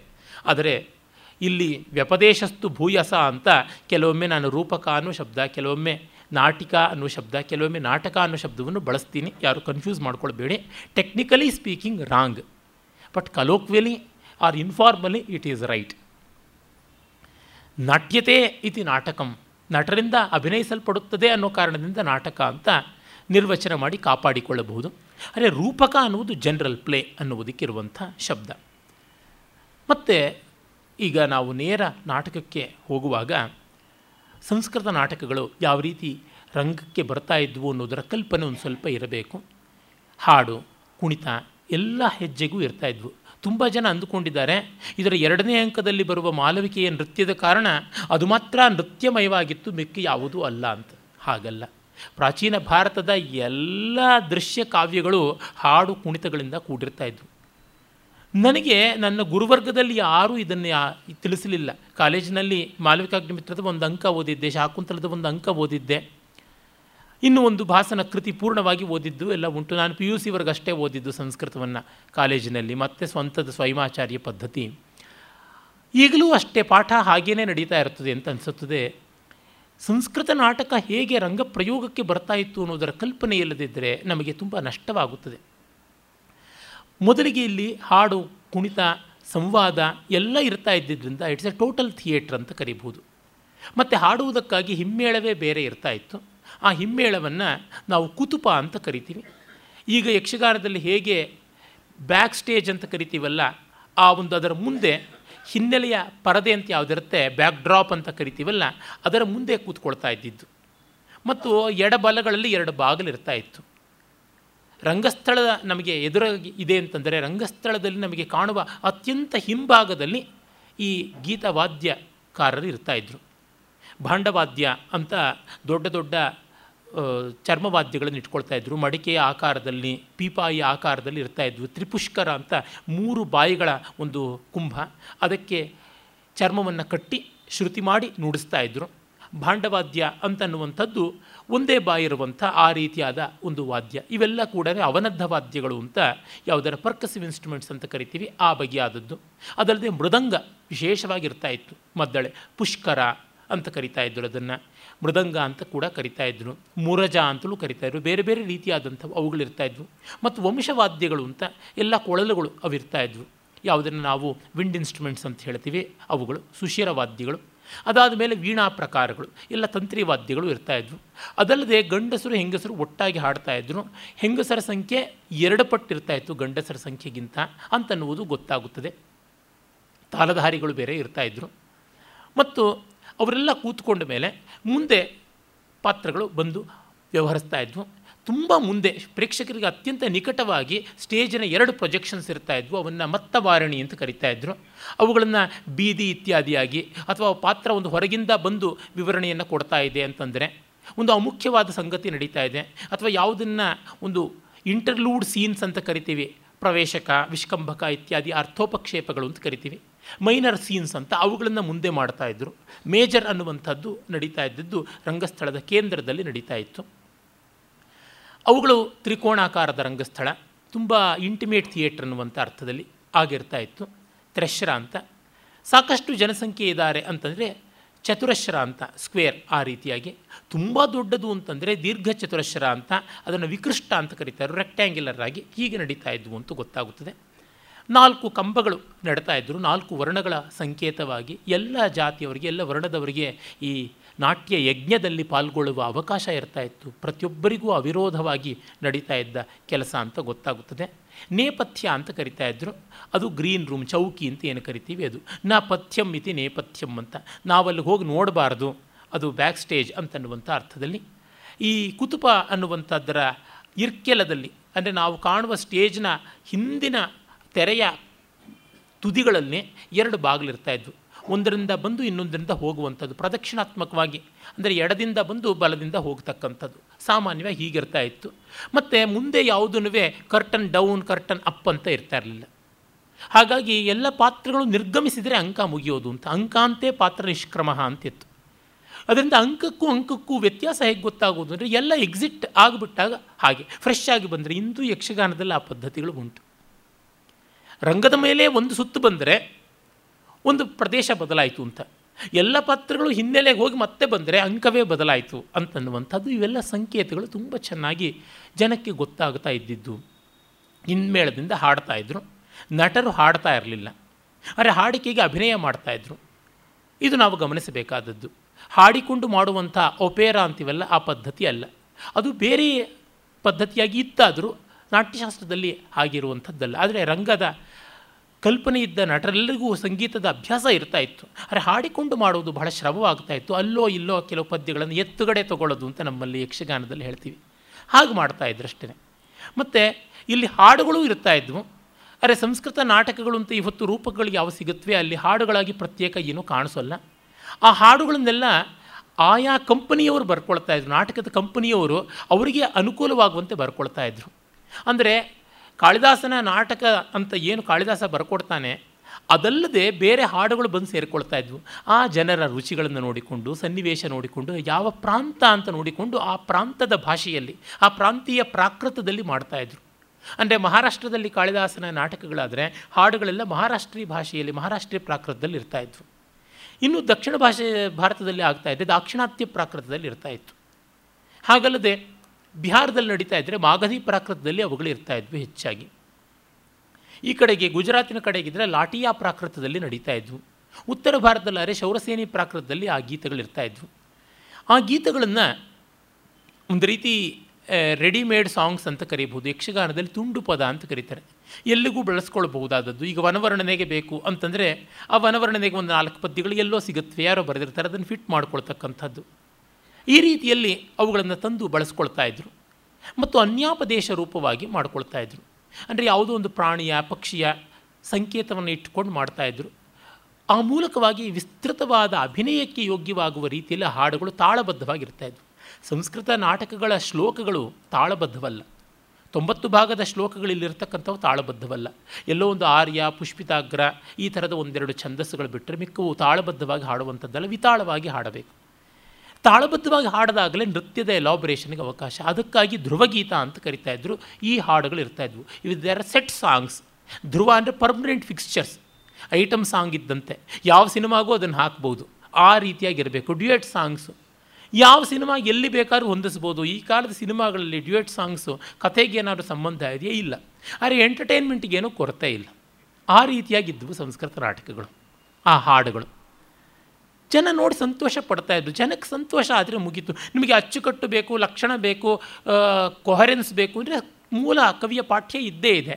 ನಮಗೆ ಮೇಲೆ ಕೊಸರು ಎಕ್ಸ್ಟ್ರಾ ಬೇಕು ಗಿಫ್ಟ್ಸ್ ಎಕ್ಸ್ಟ್ರಾ ಗಿಫ್ಟ್ಸ್ ಬೇಕು ಅಂತೀವಲ್ಲ ಎಕ್ಸ್ಟ್ರಾ ರಿಬೇಟ್ ಬೇಕು ಅಂತೀವಲ್ಲ, ಆ ರೀತಿಯಾಗಿ ಇವನ್ನೆಲ್ಲ ನಡೆಸ್ಕೊಂಡು ಹೋಗ್ತಾಯಿದ್ರು ಮತ್ತು ಪ್ರತಿ ಪಾತ್ರಕ್ಕೂ ವಿಶಿಷ್ಟವಾದ ವೇಷಗಾರಿಕೆ ಇರ್ತಾಯಿತ್ತು ಅವುಗಳನ್ನೆಲ್ಲ ನಾಟ್ಯಶಾಸ್ತ್ರದ ಇಪ್ಪತ್ತೊಂದನೇ ಅಧ್ಯಾಯದಲ್ಲಿ ಅಷ್ಟು ಚೆನ್ನಾಗಿ ಕವಿ ವರ್ಣಿಸ್ತಾನೆ. ನಾಟ್ಯಶಾಸ್ತ್ರದ ಲೇಖಕ ಭರತಮುನಿ ವರ್ಣಿಸ್ತಾನೆ. ಈ ಗಡ್ಡಗಳು ಯಾರಿಗಿರಬೇಕು? ಮೀಸೆಗಳು ಯಾರಿರಬೇಕು? ಟ್ರಿಮ್ಡ್ ಗಡ್ಡ ಯಾರಿಗಿರಬೇಕು? ರಫ್ ಗಡ್ಡ ಯಾರಿಗಿರಬೇಕು? ಕಾಡು ಗಡ್ಡ ಯಾರಿಗಿರಬೇಕು? Clean shaven ಯಾರಿರಬೇಕು? ಯಾವ ರೀತಿಯ ಸೀರೆ ಉಟ್ಕೊಳ್ಬೇಕು? ಯಾವ ರೀತಿ ಕಂಚುಕ ಹಾಕ್ಕೊಳ್ಬೇಕು? ಯಾವ್ಯಾವ ಒಡವೆ ಕೈಗೆ, ಕಾಲಿಗೆ, ಕೊರಳಿಗೆ ಅಂತ ಎಷ್ಟು ಥರದ್ದೆಲ್ಲ ಬೇಕು ಎಲ್ಲ ಆ ದೇಶ ಭಾಷೆಗಳಿಗೆ ತಕ್ಕಂತೆ ಇರಬೇಕು ಅಂತೆಲ್ಲ ಹೇಳ್ತಾನೆ. ಮತ್ತು ಅವುಗಳಿಗೆ ಮುಖ ವರ್ಣಿಕೆ ಮಾಡಿಕೊಳ್ಬೇಕು. ಯಾವ್ಯಾವ ಬಣ್ಣಗಳು ಯಾವ್ಯಾವ ಸ್ವಭಾವವನ್ನು ತೋರಿಸುತ್ತದೆ ಆ ತರಹ ಅಂತ ಹಾಗೆಲ್ಲ ಮಾಡಿಕೊಳ್ತಾ ಇದ್ದರು ಅದರಿಂದ ವೇಷ ಬಂದ ತಕ್ಷಣ ಇದರ ಸ್ವಭಾವ ಇಂಥದ್ದು, ಅದರ ನಡೆ ಇಂಥದ್ದು ಅಂತ ಗೊತ್ತಿರ್ತಾ ಇತ್ತು. ಅದರಿಂದ ನಮಗೆ ಇವನು ಯಾರು ಅನ್ನೋ ಸಸ್ಪೆನ್ಸ್ ಇರ್ತಾ ಇರಲಿಲ್ಲ, ಇವನು ಏನು ಮಾಡ್ತಾನೆ ಅನ್ನೋ ಸಸ್ಪೆನ್ಸ್ ಇರ್ತಾ ಇರಲಿಲ್ಲ, ಹೇಗೆ ಮಾಡ್ತಾನೆ ಅಂತಿರ್ತಾ ಇತ್ತು. ಅದರಿಂದ ಕಲಾವಿದನಿಗೆ ತುಂಬ ದೊಡ್ಡ ಸವಾಲಾಗ್ತಾ ಇತ್ತು. ಮೊದಲೇ ಆನ್ಸರ್ ಕೊಟ್ಬಿಡ್ತಾ ಇದ್ರು.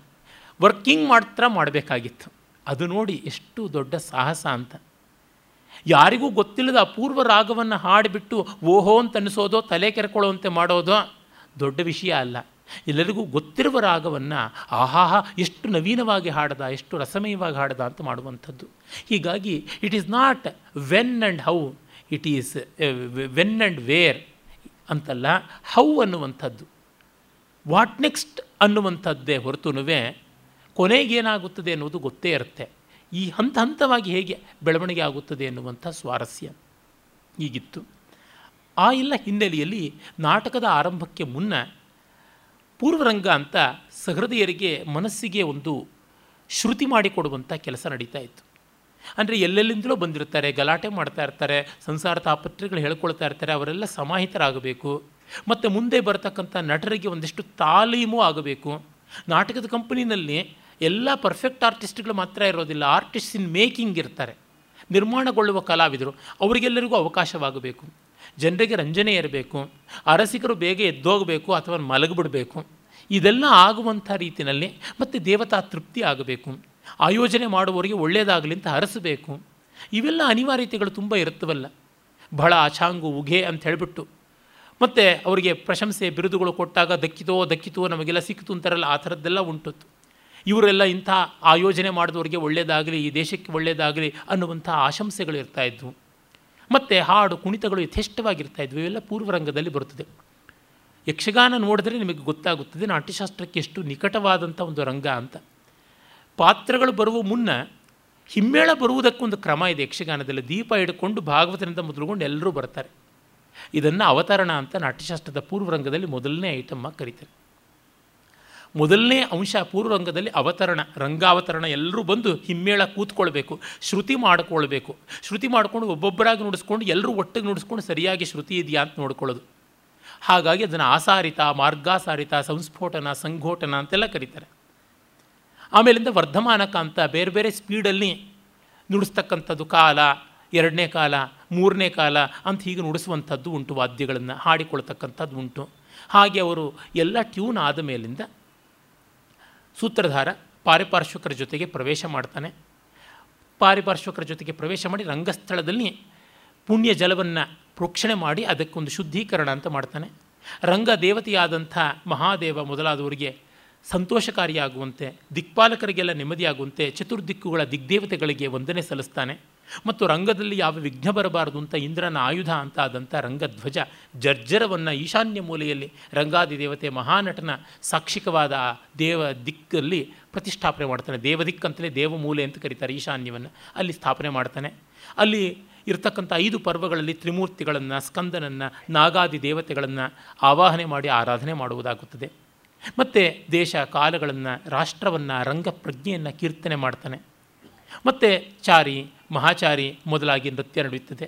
ಚಿತ್ರಪೂರ್ವರಂಗ ಅಂತಾದರೆ ಬಗೆಬಗೆಯಲ್ಲಿ ಶೃಂಖಲ, ರೇಖಾ ಮೊದಲಾದ ರೀತಿಗಳಲ್ಲಿ ಅಂಗಹಾರ ಕರಣಗಳನ್ನು ಸೇರಿಸಿಕೊಂಡು ಅದ್ಭುತವಾದ ನೃತ್ಯ ನಡೆಯುತ್ತದೆ. ಹಾಗಲ್ಲದೆ ಶುದ್ಧ ಅಂದರೆ ಅಂಥ ದೊಡ್ಡ ನೃತ್ಯ ಇರೋದಿಲ್ಲ. ಆಮೇಲೆ ಇಷ್ಟ ದೇವತೆಯನ್ನು, ಬೇರೆ ಉಪದೇವತೆಗಳನ್ನು ಸ್ತೋತ್ರ ಮಾಡ್ತಾ ಪ್ರತಿಯೊಂದು ಅಭಿನಯಪೂರ್ವಕವಾಗಿ ನಡೆಯುವಂಥದ್ದು. ವಿದೂಷಕ ಬರ್ತಾನೆ. ಅವನ ಜೊತೆ ಹಾಸ್ಯದ, ವಿನೋದದ ಮಾತುಗಳು ನಡೆಯುತ್ತವೆ. ಯಕ್ಷಗಾನದಲ್ಲಿ ಇದನ್ನೆಲ್ಲ ಕಟ್ಟು ಹಾಸ್ಯ ಅಂತಾರೆ. ಈ ದೇವತಾ ಸ್ತುತಿಯೆಲ್ಲ ನಡೆಯುತ್ತದೆ. ಯಕ್ಷಗಾನದಲ್ಲಿ ಅರ್ಧನಾರೀಶ್ವರ ಬರಬೇಕು, ಸುಬ್ರಹ್ಮಣ್ಯ ಬರಬೇಕು, ಸುಬ್ಬರಾಯ, ನಮ್ಮ ಸುಬ್ಬರಾಯ ಅಂತೆಲ್ಲ ಹಾಡು ಉಂಟು. ಸಭಾಲಕ್ಷಣ ನೋಡಿದ್ರೆ ನಿಮಗೆ ಗೊತ್ತಾಗುತ್ತೆ ಯಕ್ಷಗಾನದಲ್ಲಿ. ಅದಾದ ಮೇಲೆ ಈ ಮಲಯಾಳಿ ವೈದ್ಯ ಬರಬೇಕು. ಹೀಗೆಲ್ಲ ಉಂಟು, ಯಕ್ಷಗಾನದಲ್ಲಿ ಹಾಸ್ಯಕ್ಕಾಗಿ ಬೇರೆ ಬೇರೆದು ಬರಬೇಕು ಅಂತ ಉಂಟು. ಅದೇ ರೀತಿಯಲ್ಲಿ ಇಲ್ಲೂ ಕೂಡ ಕಟ್ಟು ಹಾಸ್ಯದ ತ್ರಿಗತ ಅಂತ ಕರೀತಾರೆ, ವಿದೂಷಕ ಮಾಡ್ತಾನೆ. ಆಮೇಲೆ ನೇರವಾಗಿ ಆ ನಾಟಕದ ಸೂಚನೆ ಕೊಡುವಂಥ ಒಂದೆರಡು ಮಾತುಗಳಾಗಿ ನಾಂದಿ ಅಂತ ಆಗುತ್ತದೆ ಹತ್ತೊಂಬತ್ತನೇ ಅಂಶ ಬರ್ತದೆ. ಪೂರ್ವರಂಗದ ಹತ್ತೊಂಬತ್ತು ಅಂಶ ಆದಾಗ ಹತ್ತೊಂಬತ್ತನೇ ಅಂಶವನ್ನು ಕವಿ ಬರೆದಿರ್ತಾನೆ. ನಾಂದಿ ಅಂತ. ನಾಂದ್ಯಂತೆ ತತಃ ಪ್ರವಿಶತಿ ಸೂತ್ರಧಾರ ಅಂತ ಮುಂದೆ. ಪೂರ್ವರಂಗದ ಕೊನೆಯ ಅಂಶವಾದ ನಾಂದಿ ಕಾಳಿದಾಸ ಬರೆದಿದ್ದಾನೆ. ಅದು ಈ ನಾಟಕದ ಮಂಗಲ ಪದ್ಯ ಏಕೈಶ್ವರ್ಯೇ ಸ್ಥಿತೋಪಿ ಪ್ರಣತ ಬಹುಫಲೆ ಯಸ್ವಯಂ ಕೃತ್ತಿವಾಸಾ ಕಾಂತಾ ಸಮ್ಮಿಶ್ರ ದೇಹೋಪಿ ಅವಿಷಯ ಮನಸಾಂ ಯಃ ಪರಸ್ತಾದ್ಯತೀನಾಂ. ಅಷ್ಟಾಭಿರ್ಯಸ್ಯ ಕೃತ್ಸ್ನಂ ಜಗದಪಿ ತನುರ್ಬಿಭ್ರತೋ ನಾಭಿಮಾನ. ಸನ್ಮಾರ್ಗಾಲೋಕನಾಯ ವ್ಯಪನಯಿತು ಸವಸ್ತಾಮಸೀಂ ವೃತ್ತಿಮೀಶಃ. ಇದು ಅವನ ಭವ್ಯವಾದ ಶ್ರದ್ಧರಾ ಛಂದಸ್ಸಿನ ಮಂಗಲ ಪದ್ಯ ಇಲ್ಲಿ ಬಹಳ ಸೊಗಸಾದ ವಿರೋಧಾಲಂಕಾರ ಉಂಟು. ಅಂದರೆ ಎರಡು ವಿರೋಧಕಾರಿಯಾದ ಗುಣಗಳನ್ನು ಹೇಳ್ತಾ ಇದ್ದಾನೆ. ಎಲ್ಲ ಸಂಪತ್ತಿಗಳಿಗೆ ಒಡೆಯ. ಈಶ್ವರಸ್ಯ ಭಾವ ಐಶ್ವರ್ಯಂ ಅಂತೀವಿ ಎಲ್ಲಕ್ಕೂ ಒಡೆಯನಾಗಿದ್ದು, ಎಲ್ಲ ಸಂಪತ್ತಿಯನ್ನು ಸಾಧಿಸಿಕೊಂಡವನಾಗಿದ್ದರೂ ಅವನು ಚರ್ಮಾಂಬರಧಾರಿಯಾಗಿದ್ದಾನೆ. ಏಕೈಶ್ವರ್ಯೇ ಸ್ಥಿತೋಪಿ, ಏಕೈಶ್ವರ್ಯ ಅಂದರೆ ಐಶ್ವರ್ಯವೆಲ್ಲಕ್ಕೂ ಒಬ್ಬನೇ ಅಂತ ಅನ್ನುವಂಥ ಸ್ಥಿತಿ. ಏಕಪತ್ನಿ ಅಂದರೆ ಮಹಾಪತಿವ್ರತೆ ಅನ್ನುವಂಥ ಅರ್ಥ. ಆ ರೀತಿಯಲ್ಲಿದ್ದರೂ ತಾನು ಚರ್ಮಾಂಬರಧಾರಿಯಾಗಿದ್ದಾನೆ. ಕಾಂತಾ ಸಮ್ಮಿಶ್ರ ದೇಹೋಪಿ ಅರ್ಧ ನಾರೀಶ್ವರ ಅಂತ ಮೈಯಲ್ಲೇ ಹೆಣ್ಣನ್ನು ಹೊಗಿಸಿಕೊಂಡವನಾಗಿದ್ದರು ಅವಿಷಯ ಮನಸಾಂ ಪರಸ್ತಾತ್ ಯತೀನಾಂ. ಅವಿಷಯ ಮನಸಾಂ ಯತೀನಾಂ ಯಹ ಪರಸ್ತಾತ್. ವಿಷಯಾಸಕ್ತಿ ರಹಿತರಾದಂಥ ಯತಿಗಳನ್ನು ಮೀರಿ ಪರಂಪರಸ್ತಾತ್ ಆಗಿರುವಂಥವನು, ನಿರ್ವಿಷಯನಾದಂಥವನು ಅಂತ. ಇನ್ನು ಅಷ್ಟಾಭಿರಯಸ್ಯ ಕೃತ್ಸ್ನಂ ಜಗದಪಿ ತನುಭಿ ಬಿಭ್ರತಃ ನ ಅಭಿಮಾನ. ಜಗದಪಿ ಅಷ್ಟಾಭಿ ತನುಭಿ ಬಿಭ್ರತಃ ನ ಅಭಿಮಾನ ವಿದ್ಯತೆ. ತನ್ನ ಎಂಟು ರೂಪಗಳಿಂದ ಪಂಚಭೂತಗಳು, ಸೂರ್ಯ ಚಂದ್ರರು ಮತ್ತು ಸೋಮಯಾಜಿ ಅನ್ನುವ ಅಷ್ಟ ಮೂರ್ತಿ ಸ್ವರೂಪನಾಗಿ ಶಿವ ಜಗತ್ತನ್ನು ತಾನೇ ಕಾಪಾಡ್ತಾ ಇದ್ದರು ಜಗತ್ತೇ ತಾನಾಗಿದ್ದರು, ತನಗೆ ಒಂದಿಷ್ಟು ಹೆಮ್ಮೆ ಇಲ್ಲ ಅಂತ. ಅಷ್ಟ ಪ್ರಕೃತಿಗಳು ಅಂತ ಗೀತೆಯಲ್ಲಿ ಕೃಷ್ಣನ ಬಗ್ಗೆ ಹೇಳ್ತೀವಲ್ಲ ಭೂಮಿರಾಪೋ ನಲೋ ವಾಯು ಖಮ್ಮನೋ ಬುದ್ಧಿರೇವ ಹಚ್ಚ, ಅಹಂಕಾರ ಇತಿ ಎಮ್ಮೆ ಭಿನ್ನ ಪ್ರಕೃತಿರಷ್ಟಧ ಅದಿಲ್ಲಿ ವಿವಕ್ಷಿತವಾಗಿದೆ. ಶಿವಕೇಶವರಲ್ಲಿ ವ್ಯತ್ಯಾಸ ಇಲ್ಲವಲ್ಲ ಅಷ್ಟ ಪ್ರಕೃತಿ ವಿಷ್ಣುವಿನದಾದರೆ ಅಷ್ಟ ಮೂರ್ತಿ ಶಿವನದು ಅಂತಾಗಿರುವಂಥದ್ದು. ಅಲ್ಲಿ ಬರುವ ಮನೋಬುದ್ಧಿಗಳೇ, ಇಲ್ಲಿ ಬರುವಂಥ ಚಂದ್ರ ಸೂರ್ಯರು, ಅಲ್ಲಿ ಅಹಂಕಾರ, ಗರ್ವ ಅನ್ನುವ ಅರ್ಥದಲ್ಲೆಲ್ಲ ನಾನೆಂಬ ಭಾವ. ಪ್ರಾಣಾಪಾನಗಳನ್ನು ನಿರಂತರ ಬೆಸೆಯುವ ಅಗ್ನಿಶೋಮಾತ್ಮಕ ವ್ಯೂಹದ ಸೋಮಯಾಜಿ ಅಂತ ಯಾವನಿದ್ದಾನೆ, ಆ ವ್ಯಕ್ತಿ ಅಂತ ಹೀಗಿದ್ದರೂ ಅವನಿಗೆ ಅಭಿಮಾನವಿಲ್ಲ. ಇಂಥವನು ಸನ್ಮಾರ್ಗಾಲೋಕನಾಯ. ನಮಗೆ ಒಳ್ಳೆಯ ದಾರಿಯನ್ನು ಕಾಣಲಿ ಅನ್ನುವುದಕ್ಕಾಗಿ ತಾಮಸೀಂ ವೃತ್ತಿಂ ವ್ಯಪನಯತು ಈಶಃ. ಆ ಈಶ್ವರನು ನಮ್ಮ ತಾಮಸಿ ವೃತ್ತಿಯನ್ನು ತಮೋಗುಣವನ್ನು ದೂರ ಮಾಡಲಿ ಅಂತ. ಇಲ್ಲಿ ನೋಡಿ, ಒಳ್ಳೆಯ ದಾರಿ ಇದೆ, ಸನ್ಮಾರ್ಗ ಅನ್ನೋದಕ್ಕೆ ಒಳ್ಳೆಯ ಸತಾಂ ಮಾರ್ಗ ಸನ್ಮಾರ್ಗ ಅಂತ ಒಂದಿರುವಂತೆ ಸತ್ತಂದರೆ ಆಕಾಶ ಅಂತ. ಆಕಾಶವನ್ನು, ಎತ್ತರವನ್ನು, ನಕ್ಷತ್ರಗಳ ಮಾರ್ಗವನ್ನು ಕಾಣೋದಕ್ಕೆ ನಾವು ತಮೋಗುಣ ಬಿಡಬೇಕು.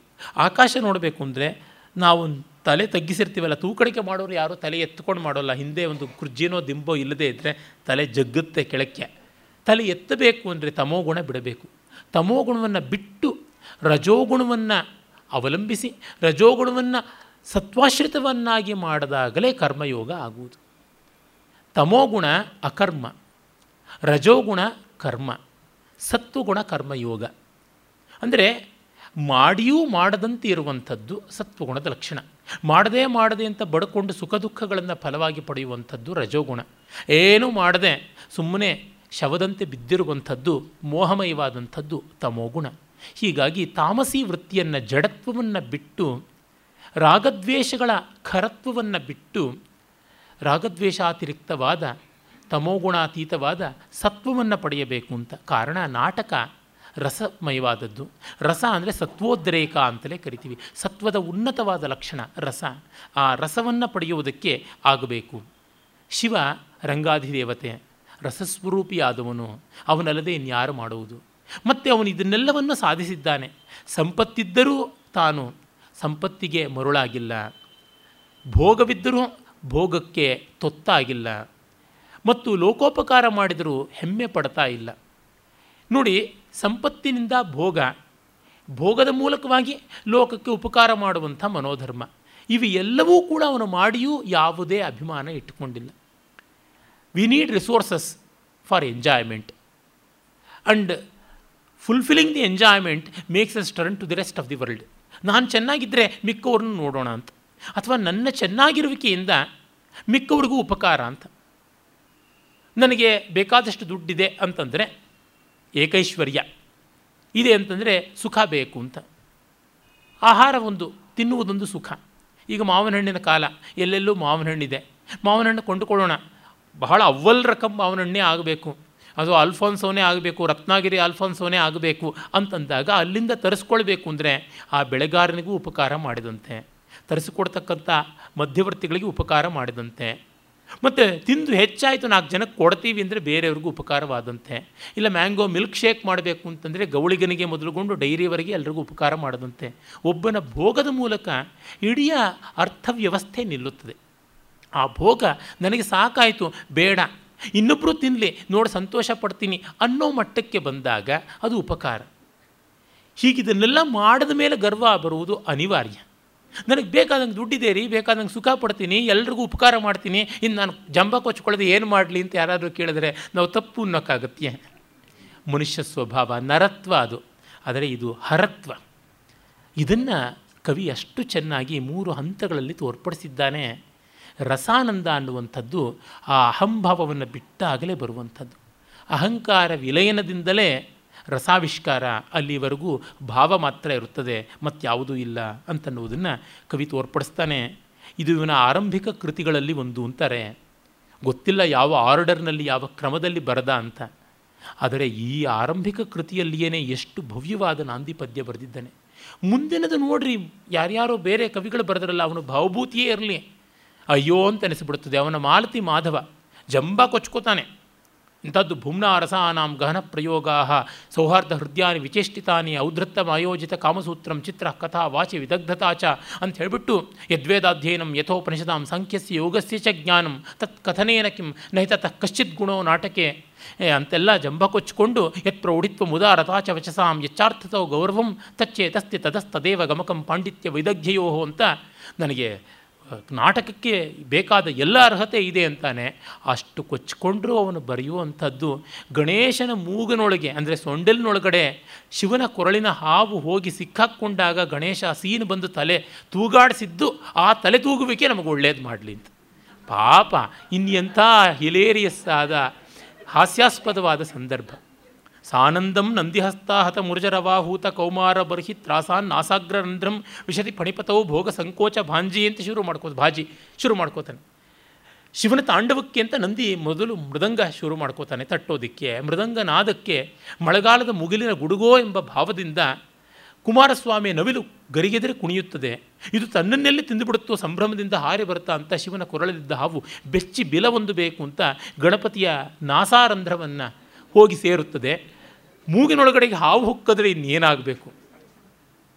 ಆಗ ಇಂಥದ್ದು ಅವನು ಗಂಡೋಡ್ಡೀನಾಲಿಮಾಲ ಮುಖರಿತ ತಲೆಯ ಗಂಡಸ್ಥಲ, ಅಲ್ಲಿ ಮದಧಾರಿ ಸುರಿತಾ ಇದೆ, ಆನೆಯ ಮುಖ ಅಲ್ವಾ? ಅಲ್ಲಿ ದುಂಬಿಗಳು ಮತ್ತೆ ಹಾರಿ ಹೋಗುವಂಥ ರೀತಿಯಲ್ಲಿ ಅವು ಒದ್ದಾಡ್ತಾ ಇವೆ. ಆಗ ವೈನಾಯಕ್ಯಶ್ಚಿರಂ ವೋ ಭವತು ವದನ ವಿದುತಯ ಪಂತುವಶ್ಚಿತ್ಕಾರ ಪಂತು ಚಿತ್ಕಾರವತ್ಯ ವೈನಾಯಕ್ಯ ಚಿತ್ಕಾರವತ್ಯ ವದನ ವಿದುತಯ ಪಾಂತುವಃ. ನಿಮ್ಮನ್ನು ಚಿತ್ಕಾರ ಮಾಡ್ತಾ, ಅಯ್ಯಯ್ಯೋ, ಅಪ್ಪ, ಕಾಪಾಡು ಅಂತ ಏನೇನೋ ಎಲ್ಲ ಚಿತ್ಕಾರ ಮಾಡಿದ್ನೋ, ಕುಯ್ಯೋ ಮರ್ರೋ ಅಂತ ಗಣಪತಿ ತಲೆ ಕೊಡವಿದ್ರಲ್ಲ, ಆ ತಲೆಯ ಕೊಡವಿಕೆ ನಿಮ್ಮನ್ನು ಕಾಪಾಡಲಿ ಅಂತ. ಎಂಥ ಒಂದು ತೀರ ಅಗ್ಗದ ರಚನೆ ಅಂತ ಅನಿಸಿಬಿಡ್ತದೆ. ಅದೇ ಈ ಶ್ರದ್ಧರ ಛಂದಸ್ಸಲ್ಲೇ ಮಾಡಿದ್ದಾನೆ. ಅರೆ ಕಾಳಿದಾಸನ ಉದಾತ್ತ ಗಂಭೀರವಾದಂಥ ತತ್ವಪ್ರಖ್ಯಾತ್ಮಕವಾದ ರಚನೆಗೂ ಬಹುಭೂತಿಗೂ ಬರುವ ವ್ಯತ್ಯಾಸ. ಮುಂದಿನ ಎಷ್ಟೋ ಕವಿಗಳು ಹೀಗೆ ಮಾಡಿದ್ದಾರೆ. ಏನೇನೋ ಅಬ್ಸ್ಕ್ಯೂರ್ ಆದಂಥ ವಿಷಯಗಳನ್ನು ತೊಗೊಂಡು ಮಾಡಿರತಕ್ಕಂಥದ್ದು. ನಮ್ಮ ದೇವತೆಗಳನ್ನು ನಾವು ಹಿಂಗೆ ಆಟ ಆಡಿಸ್ಬೋದು ಅಂತ ಬೆನ್ನು ತಟ್ಕೊಳ್ಳೋಣ. ಸರಿಯೇ? ಅಂತಹ ಗಣಪತಿ ಹೆದರ್ಕೊಂಡು ಬಿಡ್ತೀವಿ ನಾವು. ಈಗಂತೂ ಸಂಕಷ್ಟಿ ಬೇರೆ ಬರುತ್ತದೆ. ನಮಗೇನು ಕಷ್ಟ ಕೊಟ್ಬಿಡ್ತಾನೋ ಗಣಪತಿ ಅಂತ ಹೆದರಿಕೆ, ಈ ಥರ ಶ್ಲೋಕ ಹೇಳೋಕ್ಕೂ ಅಂಜಿಕೋತಾರೆ. ಅದು ಸರಿ, ಆದರೆ ಇಲ್ಲಿ ಯಾವ ಉನ್ನತಿ, ಉದಾತ್ತತೆ ಅನ್ನೋದು ಇಲ್ಲ. ರುಚಿ ಚೆನ್ನಾಗಿದೆ. ಓಕೆ, ಒಪ್ಕೊಳ್ಳೋಣ. ಅಷ್ಟೇನಿದು ಗರಂ ಮಸಾಲ. ಆದರೆ ನಾಟಕ ಮುಂದೆ ಲಘುವಾಗಿ ಹೋಗುವಾಗ ಮಂಗಳ ಶ್ಲೋಕಕ್ಕೆ ಒಂದು ದೇವರ ಪ್ರಾರ್ಥನೆಯಲ್ಲಿ ಒಂದು ಗಾಂಭೀರ್ಯ ಬೇಡವ? ಕಾಳಿದಾಸನಲ್ಲಿ ಅದು ಕಾಣಿಸುತ್ತದೆ. ಈಗ ಸೂತ್ರಧಾರ ಬರ್ತಾನೆ. ಈಗ ಅವನು ಪ್ರಸ್ತಾವನೆಯನ್ನು ಮಾಡ್ತಾನೆ. ಅಲಮತಿ ವಿಸ್ತರೇಣ ಮಾರಿಷ ಇತಸ್ತಾವತ್ ಅಲಮತಿ ವಿಸ್ತರೇಣ, ಇನ್ನು ಹೆಚ್ಚು ವಿಸ್ತಾರ ಬೇಡ ಅಂತ. ತುಂಬ ನಾಟಕಕಾರರಲ್ಲಿ ಈ ಮಾತುಗಳು ಕಾಣಿಸುತ್ತವೆ, ಅಲಮತಿ ವಿಸ್ತರೇಣ ಅಂತ. ಅದಕ್ಕೆ ಎಷ್ಟೋ ಜನ ಬರ್ಬರ್ತಾನೆ ಎಂಥದ್ದು? ಬೇಡ, ಅವಸರ ಅಂತ. ಬರೋಕ್ಕೇ ಇಲ್ಲ ಆಗಲೇ ಮನೆಗೆ ಬರೋಕ್ಕಿಲ್ಲ, ಹೋಗ್ತೀವಿ ಹೋಗ್ತೀವಿ ಅನ್ನೋದು ಎಂಥದ್ದು ಅಂತ. ಆದರೆ ಹತ್ತೊಂಬತ್ತು ಅಂಶಗಳ ಪೂರ್ವರಂಗ ಆಗಿದೆಯಲ್ಲ, ಅಷ್ಟಿನ್ನು ವಿಸ್ತಾರ ಬೇಡ, ಸಾಕು ಅಂತ ಅನ್ನುವಂಥದ್ದು ತಾತ್ಪರ್ಯ. ಇದು ನಮ್ಮ ನಾಟ್ಯಶಾಸ್ತ್ರ ಪರಂಪರೆ, ಭಾರತೀಯ ರಂಗಭೂಮಿಯ ಕಲ್ಪನೆ ಇಲ್ಲದೆ ಇದ್ದವ್ರಿಗೆ ಬರುವಂಥದ್ದಲ್ಲ. ಮಾರಿಷ ಅಂತ ಆ ಒಂದು ಸೂತ್ರಧಾರನ ಸಹಾಯಕನಿಗಿರುವ ಟೆಕ್ನಿಕಲ್ ನೇಮ್ ಅವನು ಪರಿತಃ ವರ್ತತೆ, ಪರಿತಃ ಪಾರ್ಶ್ವತಃ ವರ್ತತೆ ಇತಿ ಪಾರಿಪಾರ್ಶ್ವಿಕ ಅವನು ಬರ್ತಾನೆ. ಭಾವ, ಐಮಸ್ಮಿ. ಭಾವೋ ವಿದ್ವಾನ್ ಅಥಾವುಕಃ ಅಂತ ಅಮರಕೋಶದಲ್ಲಿ ಆವುಕ, ಆವುತ್ತ, ಭಾವ ಇವರೆಲ್ಲ ವಿದ್ವಾನ್ ಅನ್ನುವುದಕ್ಕೆ ಸಂಬೋಧನೆಗೆ ಬೇಕಾದಂಥ ಶಬ್ದಗಳು ಅಂತ. ಹೀಗಾಗಿ ನಾನು ಇದ್ದೀನಿ ಅಂತ. ಮತ್ತು ಇನ್ನೊಂದು ಉಂಟು. ಇವನು ನಟಿಯ ತಮ್ಮ. ಸಾಮಾನ್ಯವಾಗಿ ಸೂತ್ರಧಾರ ನಟಿ ಗಂಡ ಹೆಂಡತಿ ಇರುವಂತ. ಆ ನಟಿಯ ತಮ್ಮ ಆಗಿರೋದ್ರಿಂದ ಇವನಿಗೆ ಸೂತ್ರಧಾರ ಮಾರಿಷ ಅಥವಾ ಪಾರಿಪಾರ್ಶ್ವಿಕನಿಗೆ ನಟ ಅಂತಲೂ ಅವನನ್ನು ಕರೀತಾರೆ. ಅವನಿಗೆ ಸೂತ್ರಧಾರ ಭಾವನ ಆಗಬೇಕು. ಈ ಅರ್ಥದಲ್ಲಿಯೂ ಭಾವ ಅಂತ. ಸಂಸ್ಕೃತದಲ್ಲಿ ಭಾವನಿಗೆ ಭಾವ ಅಂತಲೇ ಕರೀತಾರೆ. ವಸ್ತುತಃ ಕನ್ನಡಕ್ಕೆಲ್ಲ ಸಂಸ್ಕೃತದಿಂದಲೇ ಭಾವ ಬಂದಿರೋದು. ನಮ್ಮ ಪ್ರಾಂತೀಯ ಭಾಷೆಗಳಲ್ಲಿ ಭಾವ ಅಭಾವ.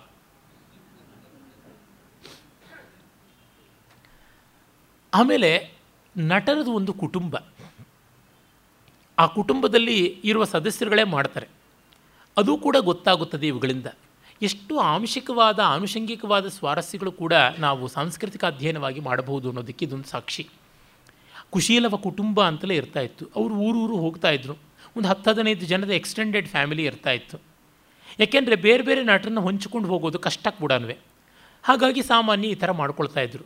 ಮತ್ತು ನಟರಿಗೂ ನಟರಿಗೂ ದಾಂಪತ್ಯ ಹೇಗೋ ಸರಿ ಹೋಗ್ಬಿಡುತ್ತೆ. ಇದು ಭೈರಪ್ಪನವರೇ ನನಗೊಮ್ಮೆ ಹೇಳಿದ ಮಾತು. ನೋಡ್ರಿ, ಕಲಾವಿದರು ಕಲಾವಿದರ ಜೊತೆಗೇ ಇರಬೇಕು, ಬೇರೆಯವ್ರ ಜೊತೆಗೆ ಸಾಗೋಕ್ಕಾಗೋಲ್ಲ ಅಂತ. ಅದನ್ನು ಮಂದ್ರದಲ್ಲಿ ರಾಮಶರಣ ಮಿತ್ತಲ್ ಅಲ್ಲಿ ಬರ್ತಕ್ಕಂಥ ಮತ್ತೊಂದು ಪ್ರಮುಖ ಪಾತ್ರವಾದ ಮನೋಹರಿ ದಾಸ್ಗೆ ಹೇಳ್ತಾನೆ, ಏನೇ ಆಗಲಿ ನೀವು ನರ್ತಕರು ನರ್ತಕರು, ಸಂಗೀತಗಾರರು ಇವ್ರ ಜೊತೆಗೆ ಹೋಗುವಂಥದ್ದು ಅಂತ. ಅದೆಲ್ಲ ಇಲ್ಲಿ ಕಾಣಸಿಗುತ್ತದೆ. ಈಗಲೂ ಆಂಧ್ರ ಪ್ರದೇಶದಲ್ಲಿ ಸುರಭಿ ನಾಟಕ ಕಂಪನಿ ಅಂತ ಉಂಟು, ದೊಡ್ಡ ಕುಟುಂಬವೇ ಅದು. ಆ ಥರ ಬೇಕಾದಷ್ಟು ಉಂಟು. ನಾವು ನೋಡಬಹುದು ಅವೆಲ್ಲ. ಇರಲಿ. ಭಾವ, ಅಯಮಸ್ಮಿ, ನಾನಿದ್ದೀನಿ ಅಂತಂತಾನೆ. ಇವೆಲ್ಲ ಮಾತುಗಳು ಹೇಳಬೇಕಾ ಅಂತ ಬರ್ಬೋದು ಆದರೆ ಇದು ಸ್ಟೈಲೈಸ್ಡ್ ಸ್ಟೇಜ್ ಅಂತೀವಲ್ಲ, ರಿಯಲಿಸ್ಟಿಕ್ ಅಲ್ಲ. ಅಂದರೆ ಯಾವುದನ್ನು ನಾವು ಶೈಲೀಕೃತವಾದ ರಂಗಭೂಮಿ ಅಂತೀವಲ್ಲ, ಆ ಕಾರಣದಿಂದ ಇಂಥ ಮಾತುಗಳು ಬರುತ್ತವೆ. ಇದು ನಾನು ಉದ್ಯಾನವನ್ನು ಪ್ರವೇಶಿಸುವೆನು ಅಂತ ಹೇಳಬೇಕಾದ್ರೆ ಉದ್ಯಾನವೂ ಇರೋದಿಲ್ಲ, ಅಲ್ಲಿ ಯಾನವೂ ಇರೋದಿಲ್ಲ. ಬರೀ ಇರೋದು ನೆಲ ಮಾತ್ರ. ಹೇಳಬೇಕಾಗುತ್ತದೆ ಅದು ಕೈಲಾಸಮ್ಮವ್ರ ನಮ್ಮ ಕಂಪ್ನಿ ಅಂತ ಹಾಸ್ಯ ನಾಟಕದಲ್ಲಿ ಕೂಡ ವಾಂಗೋರ್ಣೆ ಭಾಮೆಂಗಳೆಲ್ಲ ಪಾರ್ಗೋರ್ಣೆ ಅನ್ಯಾಯಗಳು, ಜಲಮೆ ಹುಟ್ಟಿಲ್ಲೆ ಜಾಜಿ ಬಳ್ಳಿಕ್ಕು ಬಾಡಿ ಕರೆದು ಬಾಗೇಪು ಅಂತ ಸಖಿ ಒಬ್ಬಳು ಬರ್ತಾಳೆ, ಬಂದು ಅಹಿಂಗಾರ ತಮಿಳಿನಲ್ಲಿ ಮಾತಾಡ್ತಾಳೆ. ಏನಿದು garden silly, not a flower or lily ಅಂತ ವಿಲಾಯಿತಿ ಸಖಿ ಬಂದು ಇಂಗ್ಲೀಷ್ನಲ್ಲಿ ಹಾಡು ಹೇಳೋದಕ್ಕೆ ಶುರು ಮಾಡ್ತಾಳೆ. ಏ ಬುಲ್ ಬಗೈರ್ ಏ ದಿಲ್ ಬಗೈರ್ ಬಾಬುಲ್ ಬಗೈರ್ ಅಂತ ಹಿಂದೂಸ್ತಾನಿ ಸಖಿ ಬಂದು ಅವಳು ಹಿಂದೂಸ್ತಾನಿ ಭಾಷೆಯಲ್ಲಿ ಹಾಡೋದಕ್ಕೆ ಶುರು ಮಾಡ್ತಾಳೆ ಅಂತ ಬರುತ್ತೆ ಅಂದರೆ ಅಲ್ಲಿ ಏನೂ ಇಲ್ಲದೇ ಇದ್ದಾಗ ಎಸ್ಟಾಬ್ಲಿಷ್ ಮಾಡಿ ತೋರಿಸ್ಬೇಕು. ಇವೆಲ್ಲ ಉಂಟು. ಶೇಕ್ಸ್ಪಿಯರ್ ಕಾಲದಲ್ಲಿ ಹಾಗೆ ಇದ್ದದ್ದು ಆ ರಂಗಭೂಮಿ ಅಂತ ಗೊತ್ತಾಗುತ್ತದೆ. ಮುಂದಿನ ಸ್ಕ್ರೀನ್ ಅನ್ನೋದು ಫ್ರಂಟ್ ಸ್ಕ್ರೀನ್ ಇರಲಿಲ್ಲ, ಸೈಡ್ ವಿಂಗ್ ಇರಲಿಲ್ಲ. ನಮ್ಮ ಸಂಸ್ಕೃತ ನಾಟಕಗಳ ಹಂಗೇನೆ. ಯಕ್ಷಗಾನದಲ್ಲೂ ಹಾಗೆ ಬಯಲಾಟದಲ್ಲಿ ಮೂರೂ ಕಡೆಯಿಂದ ನೋಡಬಹುದು, ಹತ್ತಿರದಿಂದ ನೋಡಬಹುದು. ಹಾಗಾಗಿ ರಿಯಲಿಸ್ಟಿಕ್ ಆದರೆ ಪಾತ್ರಗಳು ಯಾರು, ಪ್ರೇಕ್ಷಕರು ಯಾರು ಅಂತಲೇ ವ್ಯತ್ಯಾಸ ಗೊತ್ತಾಗೋಲ್ಲ. ಸ್ಟೈಲೈಸೇಷನ್ ಅನ್ನೋದು ಅನಿವಾರ್ಯವಾಗಿ ಬೇಕಾಗುತ್ತದೆ. ಅದನ್ನು ಮಾಡ್ತಾಯಿದ್ರು ಸೂತ್ರಧಾರ ಹೇಳ್ತಾನೆ, ಅಭೀತೋಸ್ಮಿ ವಿದ್ವತ್ ಪರಿಷದ ಕಾಳಿದಾಸ ಗ್ರಥಿತ ವಸ್ತು ಮಾಲವಿಕಾಗ್ನಿಮಿತ್ರಂ ನಾಮ ನಾಟಕಂ ಅಸ್ಮಿನ್ ವಸಂತೋತ್ಸವೇ ಪ್ರಯುಕ್ತವ್ಯಮಿತಿ ತದಾರಭ್ಯತಾಂ ಸಂಗೀತಕಂ ಅಭಿಹಿತೋಸ್ಮಿ ಹೇಳಲ್ಪಟ್ಟಿದ್ದೀನಿ. ಐ ಆಮ್ ಆರ್ಡೈನ್ಡ್ ನಾನು ಆದಿಷ್ಟನಾಗಿದ್ದೇನೆ. ವಿದ್ವತ್ ಪರಿಷತ್ತು ಈ ವಸಂತೋತ್ಸವೇ ಅನ್ನುವ ಮಾತನ್ನು ಕಾಳಿದಾಸ ಹೇಳ್ತಾನೆ. ವಸಂತೋತ್ಸವದಲ್ಲೆಲ್ಲ ರಂಗಪ್ರಯೋಗಗಳು ಆಗ್ತಾ ಇದ್ವು. ಮತ್ತು ಈ ನಾಟಕವೂ ಆರಂಭವಾಗಿದ್ದು ವಸಂತದಲ್ಲಿ ಗೊತ್ತಾಗುತ್ತದೆ. ಮುಂದೆ ಕಾಳಿದಾಸ ಶಾಕುಂತಲದಲ್ಲಿ ಗ್ರೀಷ್ಮವನ್ನು ತೆಗೆದುಕೊಂಡ ಯಾವ ಸೀಸನ್ನನ್ನು ರಸವಯ ಮಾಡುವ ತಾಕತ್ತು ಬಂದ ಮೇಲೆ ಆ ಎಲ್ಲ ಪ್ರಯೋಗ ಮಾಡಿದ. ಮೊದಲು ಫಸ್ಟ್ ವಸಂತೋತ್ಸವ ತುಂಬ ಕಾರ್ಯಕ್ರಮಗಳು ನಡೀತಾ ಇರ್ತವೆ. ಅಲ್ಲಿ ನಂದು ಒಂದು ನಾಟಕ ಇರಲಿ ಅಂತ ತಂದಿದ್ದಾರೆ ಪಾಪ. ಮುಂದೆ ಕಾಳಿದಾಸನ ನಾಟಕಗಳನ್ನು ಕೇಳಿ ಮಾಡಿಸ್ಕೋತಾ ಇದ್ದರು ಈಗ ಅವನೇ ಮೊದಲು ಕೂತ್ಕೊಂಡು ಮಣೆ ಹಾಕ್ಕೋಬೇಕಲ್ವ? ಆ ಕಾರಣದಿಂದ ವಸಂತೋತ್ಸವದಲ್ಲಿ ಅನೇಕ ವೇದಿಕೆಗಳಲ್ಲಿ ಕಾರ್ಯಕ್ರಮಗಳು ನಡೆಯುತ್ತವೆ. ಹಾಗಾಗಿ ಮಾಲಿ, ಕಾಳಿದಾಸ ಗ್ರಥಿತ ವಸ್ತು. ಮಾಲವಿಕಾಗ್ನಿಮಿತ್ರಂ ನಾಮ ನಾಟಕಂ. ಮೊದಲೇ ಹೇಳಿದ್ದೆ, ಇದು ನಾಟಿಕ ಅನ್ನುವ ಲಕ್ಷಣದ್ದು ಅಂತ. ಹಾಗಾಗಿ ಈಗ ಆರಭ್ಯತಾಂ ಸಂಗೀತಕಂ. ಸಂಗೀತಕ ಅಂದರೆ ಗೀತವಾದ್ಯ ನೃತ್ಯ. ಇವನ್ನೆಲ್ಲ ನೀವು ಸಜ್ಜು ಮಾಡಿಕೊಳ್ಳಿ ಅಂತ ಹೇಳ್ತಾನೆ. ಆ ತಕ್ಷಣವೇ ಇವನು ಮಾರಿಷ ಪಾರಿಪಾರ್ಶ್ವಕ ಅಡ್ಡ ಹೇಳ್ತಾನೆ. ಮಾತಾವತ್ ಪ್ರಥಿತ ಯಶಸಾಂ ಭಾಸ ಸೌಮಿಲ್ಲ ಕವಿಪುತ್ರಾದೀನಾಂ. ಕವಿಪುತ್ರಾದೀನಾಂ ಪ್ರಬಂಧಾನ್ ಅತಿಕ್ರಮ್ಯ ವರ್ತಮಾನ ಕವಿ ಕಾಳಿದಾಸಸ್ಯ ಕ್ರಿಯಾಯಾಂ ಕಥಂ ಬಹುಮಾನ ಅಂತ. ಬೇಡ ಬೇಡ. ಇಲ್ಲಿ ಈ ಸಭೆಗೆ ಭಾಸ, ಸೌಮಿಲ್ಲ, ಕವಿಪುತ್ರ ಮೊದಲಾದಂತಹ ಪ್ರಥಿತ ಯಶಸ್ಕರಾದವರು, ಪ್ರಸಿದ್ಧ ಕೀರ್ತಿಯನ್ನು ಹೊಂದಿದವರು ಇರುವಾಗ ವರ್ತಮಾನ ಕವಿ ಈಗಿದಾನೆ ನಮ್ಮ ಮುಂದೆ. ಇನ್ನೊಂದು ಅರ್ಥ ಇದೆ ಹ್ಯಾಪನಿಂಗ್ ಪೊಯಮ್ ಪೊಯೆಟ್ ಅಂತ, ವರ್ತಮಾನ. ಇನ್ನು is a poet in making ಅಂತ ಚಾಲ್ತಿಲಿದ್ದಾನೆ ಅಂತಲೂ ಅರ್ಥ ಬರುತ್ತದೆ. ಅರೆ ಪೊಯೆಟ್ ಇನ್ ಮೇಕಿಂಗ್ ಇನ್ನು ಇನ್ನು ನಮ್ಮ ಕಣ್ಣೆದ್ರ ಮುಂದೆ ಇದ್ದಾನೆ. ಅಂಥವನನ್ನು ಅವನ ಕ್ರಿಯಾಯಾಮ್ ಕಥಂ ಬಹುಮಾನ. ಅವನ ಕೆಲಸದಲ್ಲಿ ನಮಗೆ ಹೇಗೆ ಆದರ ಹುಟ್ಟುತ್ತದೆ ಅಂತ. ಗೀತಸೂಕ್ತಿರತಿಕ್ರಾಂತೆ ಸ್ತೋತ ದೇಶಾಂತರ ಸ್ಥಿತೆ ಪ್ರತ್ಯಕ್ಷೇಪಿ ಕವೋಲೋಕ ಸಾವಜ್ಞ ಸುಮಹತ್ಯಪಿ ಅಂತ ರಾಜಶೇಖರ ಹೇಳ್ದ. ಸತ್ತೋಗಿದ್ದರೆ ಪಂಚರತ್ನ ಕಟ್ಕೊಂಡು ಕೊಂಡಾಡ್ತೀವಿ. ಪರದೇಶದಲ್ಲಿದ್ದರೆ ನಮ್ಮವನು ನಮ್ಮವನು ಅಂತ ಬೆಂತಟ್ಕೋತೀವಿ ಎದುರಿಗೆ ದೆವ್ದಂಗಿದ್ದರೆ ಅವನನ್ನು ಕ್ಯಾರೆ ಅಂತಲೂ ಕೇಳೋದಿಲ್ಲ ಅಂತ.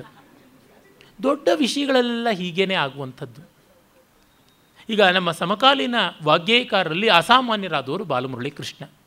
ಅರೆ, ಎಷ್ಟು ಜನ ಸಮಕಾಲೀನ ಸಂಗೀತಗಾರರು ತಮ್ಮ ಕಚೇರಿಗಳಲ್ಲಿ ಬಾಲಮುರಳಿ ಕೃಷ್ಣನ ಕೃತಿಗಳನ್ನು ಹೆಚ್ಚಾಗಿ ಹಾಡ್ತಾರೆ ನೋಡಿ. ಇಲ್ಲ.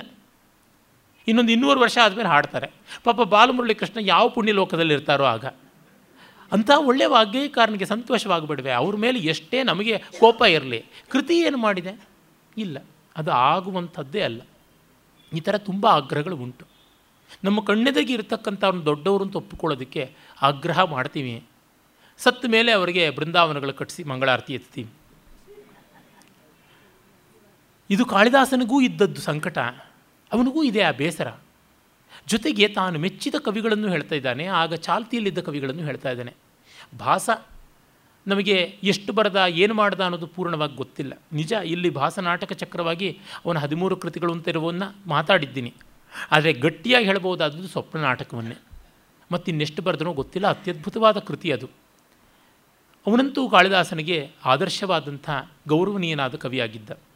ಇನ್ನು ಸೌಮಿಲ್ಲ, ಕೆಲವರು ಸೋಮಿಲ ಅಂತ ಒಬ್ಬ ಕವಿ ಇದ್ದ ಅಂತ ಹೇಳ್ತಾರೆ. ರಾಮಿಲ ಸೋಮಿಲ ಅಂತ ಇಬ್ಬರು ಅವ ಜೋಡಿ ಕವಿಗಳಿದ್ದರು ಜಂಟ ಕವಲು ಅಂತ ತೆಲುಗಿನಲ್ಲಿ ಹೇಳ್ತಾರೆ, ಒಬ್ಬರು ಒಂದು ಸಾಲ ಹೇಳಿದ್ರೆ ಇನ್ನೊಬ್ಬರು ಇನ್ನೊಂದು ಸಾಲ ಹೇಳೋದು ಅಂತ ಕೋ ಆಥರ್ಸ್ ಆಗಿ ಇಬ್ಬರು ಒಟ್ಟಿಗೆ ಬರೀತಾ ಇದ್ದರು ಅಂತ. ತೆಲುಗಿನಲ್ಲಿ ಮೊತ್ತ ಮೊದಲಿಗೆ ಕಾಣಿಸಿಕೊಳ್ಳುವ ಉದಾಹರಣೆಯೇ ಘಂಟಯ್ಯ ಸಿಂಗನ್ನ ಅಂತ ಕೃಷ್ಣಮಿಶ್ರ ಯತಿಯ ಪ್ರಬೋಧ ಚಂದ್ರೋದಯವನ್ನು ತೆಲುಗಿನಲ್ಲಿ ಒಂದು ಚಂಪು ಕಾವ್ಯವಾಗಿ ಮಾಡಿದ್ರು ಅವರು. ಆಮೇಲೆ ಅದರೊಳಗೆ ಸಿಗುವ ಮೇರು ಸಮಾನವಾದ ಉದಾಹರಣೆ ಅಂತಂದರೆ ತಿರುಪತಿ ವೆಂಕಟ ಕವಿಗಳು ಅಂತ ಹೆಸರಾದ ಶತಾವಧಾನಿಗಳು. ಕಿಂಕವೀಂದ್ರ ಘಟ ಪಂಚಾನನ ಅಂತಲೇ ಪ್ರಸಿದ್ಧರಾದ ಶತಾವಧಾನಿಗಳು, ಕವಿಗಳು, ನಾಟಕಕಾರರು ಗದ್ಯ ಪದ್ಯ ನಿರ್ಮಾತೃಗಳು. ಆಮೇಲೆ ಬೇರೆ ಕಡೆ ನಮಗೆ ಆ ಥರ ಕಾಣಿಸೋಲ್ಲ. ಸಂಸ್ಕೃತದಲ್ಲಿ ಇದ್ದಿರಬೇಕು ಆ ತರಹ ಅಂತ ಕೆಲವರು ಊಹೆ. ಗೊತ್ತಿಲ್ಲ ನಮಗೆ.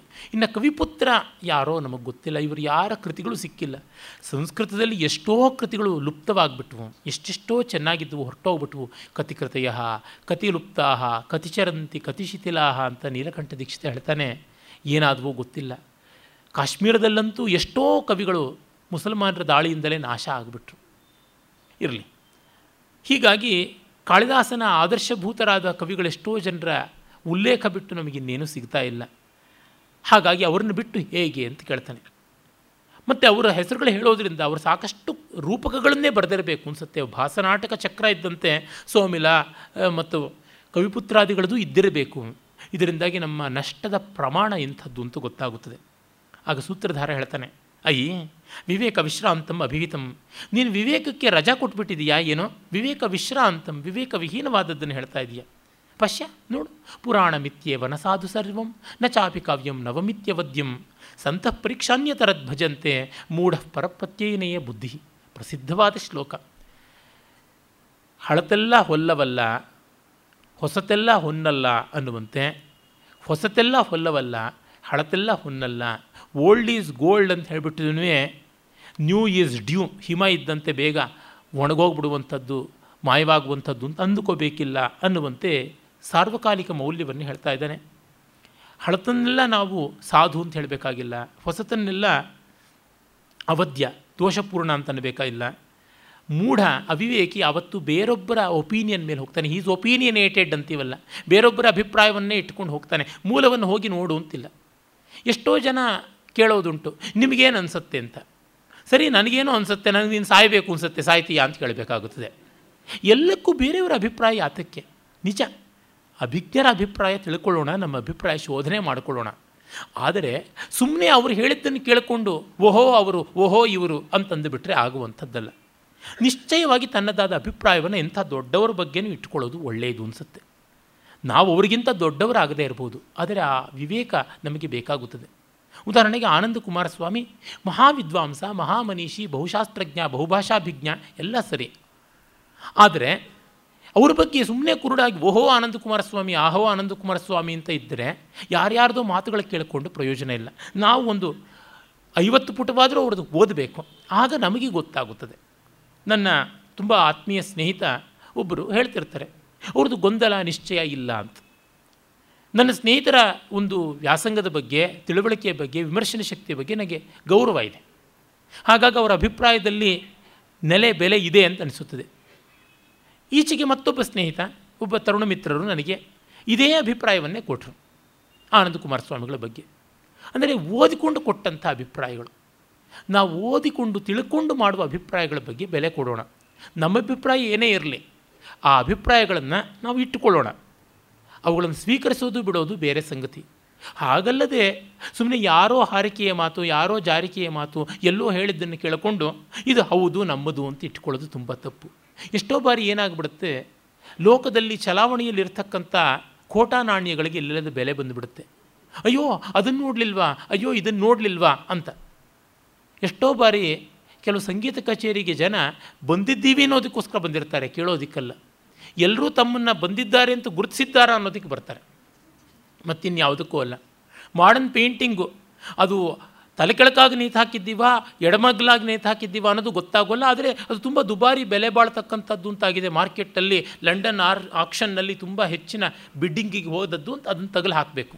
ಅದನ್ನು ಅಲ್ಲಿ ಅದಕ್ಕೆ ಹ್ಯಾಂಗಿಂಗ್ ಆರ್ಡರ್ ಅದಕ್ಕೆ ಪನಿಷ್ಮೆಂಟು ನೋಡೋರಿಗೆ ಪನಿಷ್ಮೆಂಟ್ ಅದು ಆದರೆ ಅದರದ್ದು ಏನು ಸ್ವಾರಸ್ಯ? ಎಂಥದ್ದು ಗೊತ್ತಿಲ್ಲ. ಈ ರೀತಿಯಾಗಿ ಆಗುತ್ತದೆ. ಕಾಳಿದಾಸ ಹೇಳ್ತಾನೆ, ನನ್ನನ್ನಾದರೂ ನೀವು ವಿಮರ್ಶನೆಯ ಹೊರಗಲ್ನಲ್ಲಿ ಇಟ್ಟೇ ನೋಡಿ, ಬೇರೆ ರೀತಿಯಲ್ಲಿ ಅಲ್ಲ. ಪರಪ್ರತ್ಯಯನೆಯೇ ಬುದ್ಧಿ ಅಂತ. ಇದು ಗತಾನುಗತಿಕೋ ಲೋಕಃ ತುಂಬ ಕಷ್ಟವಾಗುತ್ತದೆ. ಗತಾನುಗತಿಕವಾದರೆ ಬಹಳ ತೊಂದರೆ. ತಮ್ಮದಾದ ಅಭಿಪ್ರಾಯವನ್ನು ಇಟ್ಟುಕೊಳ್ಳಬೇಕು. ಇಟ್ಟುಕೊಂಡು ಮಾತ್ರಕ್ಕೆ ತಾವು ಅಹಂಕಾರ ಪಡಬೇಕು ಅಂತಲ್ಲ ಅರ್ಥ. ಆ ಅಭಿಪ್ರಾಯ ಮತ್ತೆ ಮತ್ತೆ ಕಾಲಕಾಲಕ್ಕೆ ಶೋಧನೆ ಮಾಡಿಕೊಳ್ತಾ ಇರಬೇಕು. ಸುಮ್ಮನೆ ಯಾವುದ್ರ ಬಗ್ಗೆಯೂ ಅಭಿಪ್ರಾಯವೇ ಇಲ್ಲ ಅಂತಂದರೆ ಒಳ್ಳೆಯದು. ಅಭಿಪ್ರಾಯ ಇದೆ ಅಂದರೆ ಅದು ಸಾಧಾರವಾಗಿರಬೇಕು. ಸುತರ್ಕದಿಂದ ಕೂಡಿರಬೇಕು ಅನ್ನುವುದಷ್ಟೇ ಕವಿಯ ದೃಷ್ಟಿ. ಆಗ ಪಾರಿಪಾರ್ಶ್ವಿಕ ಹೇಳ್ತಾನೆ, ಆಯಿತು, ಆರ್ಯ ಮಿಶ್ರಾ ಪ್ರಮಾಣಂ, ನೀವು ಹೇಳಿದ್ದು ಪ್ರಮಾಣ, ನೀವು ದೊಡ್ಡವರು. ರಾಘವನ್ನವರ ಅನಾರ್ಕಲಿ ಎನ್ನುವ ಸಂಸ್ಕೃತ ರೂಪಕದಲ್ಲಿ ಬರುತ್ತದೆ.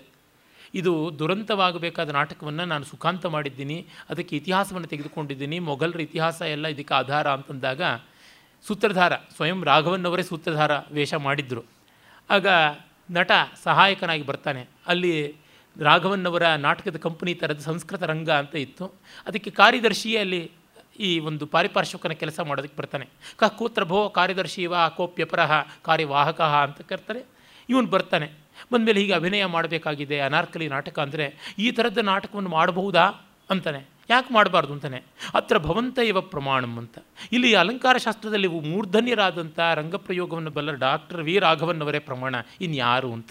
ಈ ರೀತಿಯಲ್ಲೇ ಇವನು ಹೇಳ್ತಾನೆ. ಆಗ ಸೂತ್ರಧಾರ ಆಯ್ತಲ್ಲ? ನನ್ನ ಅಭಿಪ್ರಾಯಕ್ಕೆ ಸಹಮತ ಬಂತಲ್ಲ? ತೇನ ಹಿತ್ವರತಾಂ ಭವಾನ್. ಬೇಗ ಬೇಗ. ಶಿರಸಾ ಪ್ರಥಮ ಗೃಹೀತಾಂ ಆಜ್ಞಾಮಿಚ್ಛಾಮಿ ಪರಿಷದಃ ಕರ್ತು ದೇವ್ಯಾ ಇವ ಧಾರಿಣ್ಯಾ ಸೇವಾದಕ್ಷ ಪರಿಜನೋಯಂ. ಮೊದಲೇ ನಾನು ಆರ್ಯ ಮಿಶ್ರರಾದಂಥ ಈ ವಿದ್ವತ್ ಪರಿಷತ್ತಿನ ಸದಸ್ಯರ ಆಜ್ಞೆಯನ್ನು ತಲೆಯಲ್ಲಿ ಹೊತ್ತು ಕಾಳಿದಾಸ ಗ್ರಥಿತ ವಸ್ತು ಮಾಲವಿಕಾಗ್ನಿಮಿತ್ರ ರಂಗಕ್ಕೆ ತರಬೇಕು ಅಂತ ಮಾಡಿದೆ. ಈಗ ಮಾಡೋಣ. ಹೇಗೆ? ದೇವಿ ಧಾರಿಣಿಯ ಆಜ್ಞೆಯನ್ನು ಹೊತ್ತು ಅವಳ ಸೇವಾದಕ್ಷವಾದ ಒಬ್ಬ ಪರಿಜನ ಮುಖ್ಯರಲ್ಲಿ ಒಬ್ಬಳಾದಂತಹ ಬಕುಲಾವಳಿಕೆ ಅಂತ ಬರ್ತಾ ಇದ್ದಾಳೆ. ಆಮೇಲೆ ಇನ್ನೊಬ್ಬಳು ಕುಮುದಿಕೆ ಅಂತ ಬರ್ತಾ ಇದ್ದಾಳೆ. ಅವರುಗಳು ಹೇಗೋ ಹಾಗೆ ಅಂತ. ಈ ಮೂಲಕವಾಗಿ ಮುಂದಿನ ಒಂದು ದೃಶ್ಯ ಯಾವುದಿದೆ ಅದಕ್ಕೆ ಕನೆಕ್ಷನ್ ಕೊಡ್ತಾನೆ ಕವಿ. ಇನ್ನಿಬ್ಬರು ದಾಸಿಯರು ಬರ್ತಾರೆ. ಧಾರಿಣಿ ದೇವಿ ಅಂತ ಅಗ್ನಿಮಿತ್ರನ ಪಟ್ಟಮಹಿಷಿ ಬರ್ತಾಳೆ. ಅವಳ ದಾಸಿಯರ ಇಬ್ಬರ ವರ್ತನೆಯಂತೆ ನಾವು ಅವರು ಹೇಗೆ ಒಬೀಡಿಯಂಟ್ ಆಗಿದ್ದಾರೋ. ಒಬ್ಬಳು ರಾಣಿಯ ಉಂಗುರವನ್ನು ಮಾಡಿಸ್ಕೊಂಡು ಬರೋಕ್ಕೆ ಹೊರಟಿದ್ದಾಳೆ. ಮತ್ತೊಬ್ಬಳು ಮಾಲವಿಕೆಯ ನೃತ್ಯದ ಪ್ರಗತಿ ಎಷ್ಟಿದೆ ಅಂತ ಗಣದಾಸರ ಹತ್ರ ಕೇಳೋಕ್ಕೆ ಅಂತ ಹೊರಟಿದ್ದಾಳೆ. ಗಣದಾಸ ಮಾಲವಿಕೆಯ ಗುರು. ಅವರ ಕೆಲಸ ಹೇಗೋ ಹಾಗೆ ಅಷ್ಟು ದಕ್ಷವಾಗಿರುತ್ತದೆ ತಮ್ಮ ಕೆಲಸ ಅಂತ. ಸಂಸ್ಕೃತ ನಾಟಕದ್ದೇನೆಂದರೆ ಪ್ರಸ್ತಾವನೆಯಿಂದ ಮುಖ್ಯ ನಾಟಕಕ್ಕೆ ಬರುವ ಆ ದೃಶ್ಯಕ್ಕೆ ಕನೆಕ್ಷನ್ ಕೊಡುವಂಥದ್ದು. ಒಂದೊಂದು ನಾಟಕದಲ್ಲೂ ನಾವು ಇದನ್ನು ತುಂಬ ಚೆನ್ನಾಗಿ ನೋಡ್ತೀವಿ. ಈ ರೀತಿಯಾದ ವಿವರಗಳನ್ನು ಮುಂದೆ ನಾವು ನಾಳೆ ನೋಡೋಣ. ನಮಸ್ಕಾರ.